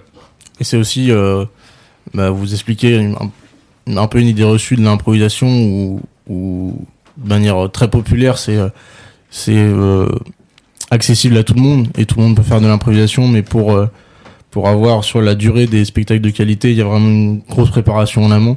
Euh, alors c'est des codes qu'on qu'on échange, des codes de- comme l'écoute, tout ce qu'on disait tout à l'heure, de, de l'acceptation et, euh, et et au fil des Peut des peut-être développer ça, les Ouais. codes. T'en parlais tout à l'heure. Bah, L'écoute, c'est-à-dire que euh, pour, enfin, effectivement, on a un certain nombre de, de codes qui, pour nous, sont communs, mais on peut peut-être les développer. L'écoute, par exemple, c'est, c'est-à-dire que quand on est sur scène et que quelqu'un d'autre arrive et fait un mime ou propose quelque chose, bah, il faut qu'on soit vraiment très très attentif à ne rien perdre, à rien laisser passer et à être le plus clair possible pour que pour qu'on se comprenne et que l'impro puisse euh, puisse euh, puisse continuer. Après, Ravière parlait de l'acceptation, c'est-à-dire que si euh, bah, moi je joue une scène avec Ravière et que j'arrive en disant euh, bonjour papa, et ben d'emblée il vient mon père, donc il est obligé de, partir là-dessus et de pas dire bah non désolé, euh, je suis pas ton père, je suis le boucher, sinon on n'avance pas, ça, tourne en rond. En gros, ce qui, ce qui est à retenir quand on fait de l'improvisation, c'est que tout ce qui se passe sur scène doit être retenu, que ce soit un geste ou une parole. Euh, C'est-à-dire que l'écoute, c'est pas seulement euh, écouter ce que dit l'autre, mais c'est aussi écouter ce que fait l'autre, que s'il se met à quatre pattes ou s'il se met euh, accroupi, c'est pas la même chose. Et s'il me lance un truc, faut que je le vois. Et si je le vois pas, bah, il est tombé par terre, quoi. Mm. Donc euh, c'est c'est aussi ça l'improvisation. Et puis après, on a également un autre pilier qu'on appelle la construction. Donc comment est-ce qu'on construit une histoire? Comment est-ce qu'on avance dans, dans les éléments narratifs d'une histoire? Alors que ce soit sur, du, sur des impros de 2 minutes ou de 45 minutes, forcément, du coup, ça va pas être la même chose. Et comment on fait une chute aussi, du coup Ouais, euh, c'est ça. Souvent, c'est ça aussi euh, un bon. euh, un- un- Enfin, moi, ce que j'aime bien souvent, c'est quand ça se termine, euh, il y, a, il y a vraiment une chute qui. qui... Bah ça justement c'est souvent l'écoute et la construction qui, qui font la, la belle chute c'est euh, le le fait de ramener euh, à la fin de l'histoire euh, un élément de l'improvisation ou, même d'une scène qui qui fait qui fait sens pour tout le monde de manière commune. Est-ce que quand parce que j'imagine qu'il y a des personnes aussi quand vous connaissez bien tout ça, il y a des, des duos, trios ou enfin que des gens qui qui aiment bien euh, être ensemble en fait parce qu'ils savent qu'ils commencent à bien se connaître. euh, Est-ce que vous choisissez aussi avec qui vous, vous allez faire les impros? Comment ça se Alors oui, effectivement, d'un côté, il y a des personnes avec qui ben, chacun va être plus à l'aise de jouer, ou on a des, des, des, des, euh, des codes, enfin des, Des affinités Des affinités, tout simplement, mais comme dans n'importe quel sport ou art, ou même dans la vie de tous les jours. Après, au sein de la libido, donc il y a un comité dont Ravière fait partie, qui s'occupe de, des sélections des joueurs, et du coup, pour chaque date, et du coup aussi de faire en sorte que, euh, ben, que les joueurs sélectionnés pour une, pour une date, pour un spectacle, se, se complètent bien et s'entendent bien aussi. Enfin, pas qu'on ait des guerres non plus dans la libido. Nous, notre spécialité, euh, enfin, pourquoi on est surtout connu à Brest, c'est les matchs qui se passent sous la mairie. Et par exemple, dans un format match, ben, on a beau euh, être dans une équipe avec, par exemple, je sais pas, si je suis dans une équipe et il y a quatre personnes avec moi que j'adore jouer avec eux, bah finalement, on est amené dans un match à plutôt euh, jouer avec l'équipe d'en face qu'on ne connaît pas. Et même d'ailleurs, si on joue trop avec notre équipe, on peut même se prendre une faute parce qu'il y a des fautes en impro qui sont gérées par un arbitre. Donc finalement, euh, oui, on aime bien jouer avec des gens quand on est dans un format cabaret où c'est entre nous dans un bar et tout, mais euh, on fait aussi ce loisir-là parce que on aime bien se mélanger à des gens qu'on connaît depuis 20 minutes et euh, créer des choses avec eux. On ne sait pas du tout comment ça va se passer, comment ils vont réagir, et c'est ça aussi qui est, qui est vachement bien dans l'impro. Et c'est ça aussi finalement qui amène euh, la créativité et, et le, le, débordement d'idées, d'énergie, le fait de se retrouver avec des gens qu'on connaît pas, des gens qui ont d'autres manières de, de penser, d'imaginer, de créer. C'est là aussi qu'il y a des belles choses qui naissent. Après, pour revenir sur ce que tu disais, oui, on fait en sorte que euh, que les gens qui jouent soient, euh, pour les spectacles qu'on joue sans, sans, sans, partenaire, sans équipe invitée, on essaye de faire en sorte que les, euh, les gens aient des affinités de jeu, même qu'il y ait un constructeur, quelqu'un qui soit plus dans, dans la réactivité, dans la répartie, et essayer d'équilibrer les équipes de, de, façon à ce qu'il y ait un, un joli spectacle derrière. Quoi. Et du coup, la suite du programme, alors, c'est quoi Donc, effectivement, vendredi 22 euh, février, donc dans quelques jours, il y a le spectacle des quatre saisons dont, mm. on vient de vous parler. À la salle des conférences, du coup, à 20h30. Ouais, sous la mairie. Le lendemain, samedi, euh, on a un autre concept, donc c'est-à-dire une, une impro longue également, qui s'appelle Improcalypse. Là, ça se jouera à la salle Kérodi à Plougonvelin. Euh, c'est également une euh, longue forme, c'est-à-dire une pièce improvisée de 45 minutes pendant la fin du monde. Donc là, ce qui va être intéressant, ça va être de voir les personnages évoluer euh, dans un lieu fermé du fait de bah, on ne sait pas ce qui va se passer parce que c'est de l'impro mais peut-être il y aura une attaque euh, d'insectes mutants ou je sais pas une centrale nucléaire qui a pété euh, et du coup ils se retrouvent une centrale à gaz pour une centrale à gaz euh, celle de l'Andivisio qui hélas aura été construite d'ici là espérons que non. Et du coup comment ces personnages vont évoluer dans dans dans ce contexte pardon là?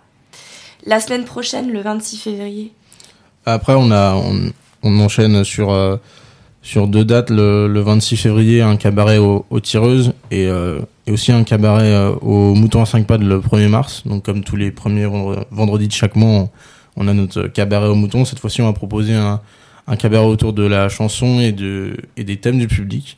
Donc, dans la première partie, on aura les thèmes du public qui nous seront proposés et que les improvisateurs découvriront sur scène.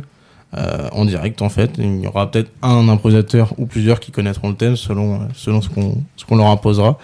Et en deuxième partie, un, un, des improvisations autour de la chanson. Donc une, une chanson de la, euh, France, de la variété française sera lancée. On coupera le son et ils devront improviser derrière ça sans, sans consigne particulière. Et la semaine d'après, il y aura le Donc ça c'est le concept de Diane. Voilà, donc c'est la semaine prochaine effectivement, euh, le 28 février. On va donc à nouveau faire euh, une un longue forme à l'espace Léo Ferré qui s'intitule Biclo. Donc là il y aura cinq euh, personnages qui sont enfermés ou en tout cas qui se retrouvent ensemble dans un espace clos. Et ce qui va être intéressant, c'est de voir comment à nouveau les relations évoluent dans, dans cet espace fermé dont ils ne peuvent sortir. Là, par exemple, parce que pour moi, c'est une date qui est un petit peu à part. Euh, c'est une date qui a, qui a besoin et qui a eu besoin, vu que c'est pas encore terminé la préparation, de beaucoup d'entraînement. Euh, vu que jouer 45 minutes sans s'arrêter sur scène euh, en improvisation dans un huis clos, ça veut dire qu'en fait on ne peut pas sortir de l'espace scénique. Euh, donc c'est euh, c'est s'entraîner à, à pouvoir créer un silence qui est voulu, avoir un personnage qui va parler 5 euh, minutes tout seul avec la réaction des autres. c'est c'est un exercice moi par exemple que j'avais que j'avais pas encore réalisé et c'est un spectacle qui est mené par Diane qui est juste là. Et euh, c'est important aussi voilà, de sortir de ces zones de confort, euh, que ce soit le format match ou c'est des impros de 3-4 minutes. Et là, de devoir se tester sur, euh, pendant 45 minutes sans, sans sortir d'une scène, c'est quelque chose qu'il faut voir, je pense. Et si les gens veulent voir autre chose que, que, du match, ça peut être cool de venir le 28 février à l'espace Ferré. Sachant que l'espace Ferré, c'est un peu notre, notre salle test pour, les, pour tous les concepts qu'on crée en général. C'est c'est une petite salle où on peut accueillir une quarantaine de personnes, je crois. Et euh, et il y a toujours une ambiance particulière dans, dans cette salle où, qui nous permet de justement de, proposer des choses euh, différentes sur la sur la, la scène brestoise en, termes d'improvisation. Après ça, il y a le un cabaret au, au Clous, donc on travaille euh, tous les ans avec le avec euh, la salle du, de l'université euh, de, de Brest. Euh, là cette année, c'est un concept porté par Amaury, un membre de la troupe, qui est, su- est sur le ivre virgule, donc les articles du du d'un journal, donc le Télégramme. Je pense que tout le monde le connaît. Euh, voilà, partir sur euh, soit une, une réalité des faits qui vont être évoqués, euh, un article qui sera euh, qui a été écrit, soit euh, faire des improvisations complètement euh, absurdes sur euh, sur le thème et, et d'y arriver un peu pour pour euh, faire euh, part de notre créativité notre imaginaire euh, autour de l'ivresse. Par exemple, ivre, il se retrouve nu sur un banc. Et ben on va, justement découvrir une improvisation. On va, je sais pas, apprendre que des extraterrestres l'ont déposé sur ce banc, qu'avant ils ont bien aimé son sweatshirt. Du coup, ils lui ont pris et tout. Enfin, tout va se découler et il y aura plusieurs improvisations de ce type le 2 mars. Après ça, on a euh, le cabaret des, débutants, des nouveaux membres de la Libido, euh, le 5 mars à l'école Guérin. Et puis, enfin, le week-end de clôture du festival. Donc, après deux semaines de, festival, ce sera la grosse fête. le 8 mars, on aura un spectacle qui s'appelle Impro Olympique. Et le 9 mars, un tournoi de match. Pour ces deux dates, on a des équipes euh, qui viennent d'ailleurs nous rejoindre pour jouer avec nous. On a les Improvergne de Clermont-Ferrand, les Grosso Modo d'Orléans et la Brique de Toulouse, sachant que c'est des équipes avec qui on a qu'on a déjà pu inviter ou avec qui on a déjà pu jouer euh, en déplacement chez eux. Et voilà, c'est des, des très bons improvisateurs qui vont qui vont venir sur la sous la mairie à, Brest pour ces deux jours. Euh, sachant que le premier soir, les impro olympiques, c'est euh, c'est pas vraiment un format par équipe, sachant que chaque improvisateur devra se tirer son épingle du jeu pour euh, pour gagner le le comment le la les notes du jury. Donc euh, voilà il y aura un jury composé de deux membres de la libido et d'un membre du public. Donc si vous voulez faire partie de ce jury venez sous la mairie euh, le, le 8 mars. Euh, et le 9 mars c'est un tournoi de match. Donc là par équipe avec tout ce qu'il y a de plus réglementaire en termes de match d'improvisation avec un hymne pour par équipe et et voilà des des, des pub- un public qui vote euh, en fonction de enfin de l'équipe qui l'a préféré euh, sur sur une improvisation.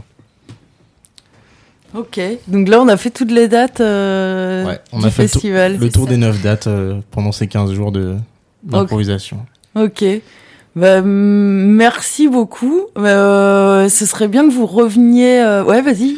Juste si vous avez besoin de, de renseignements, on a une page euh, libido-brest.com. Vous pouvez nous contacter aussi à contact@libido-brest.com. On a on a un Facebook et euh, pour toutes les enfin pour les achats des, des, places des week-ends de clôture, on a trois points de vente donc à Croque-Jeu, à Excalibule et au Mouton à 5 pattes où on joue euh, tous les premiers vendredis du mois. Donc euh, sachant que là en pré-vente c'est 5 euros et 7 euros sur place pour le pour les deux soirs du week-end final. Enfin chaque soir c'est 5 euros. Ok. Bah, merci beaucoup. Ouais, je disais que vous pourriez revenir une autre fois, davantage parler de la pratique aussi, euh, de l'impro et tout ça, et de, de l'assaut. Et, euh, parce que, en gros, nous, là, aujourd'hui, à 14 on a pris carrément du retard et à 14h30, il y a une émission qui est programmée qui s'appelle L'apostasie. C'est pas une maladie, c'est, je me trompe pas. Euh, C'est exactement ça, et c'est des témoignages de personnes qui euh, se sont fait débaptiser. Voilà. C'est euh, Claire qui a réalisé cette émission. Donc elle démarre à 14h30, il est 26 euh, ou quelque chose comme ça. On va lancer le générique, euh, se dire au revoir. Merci tout Merci le monde. Merci à vous. Et Merci. euh, restez à l'écoute pour l'apostasie, c'est pas une maladie. Merci, salut.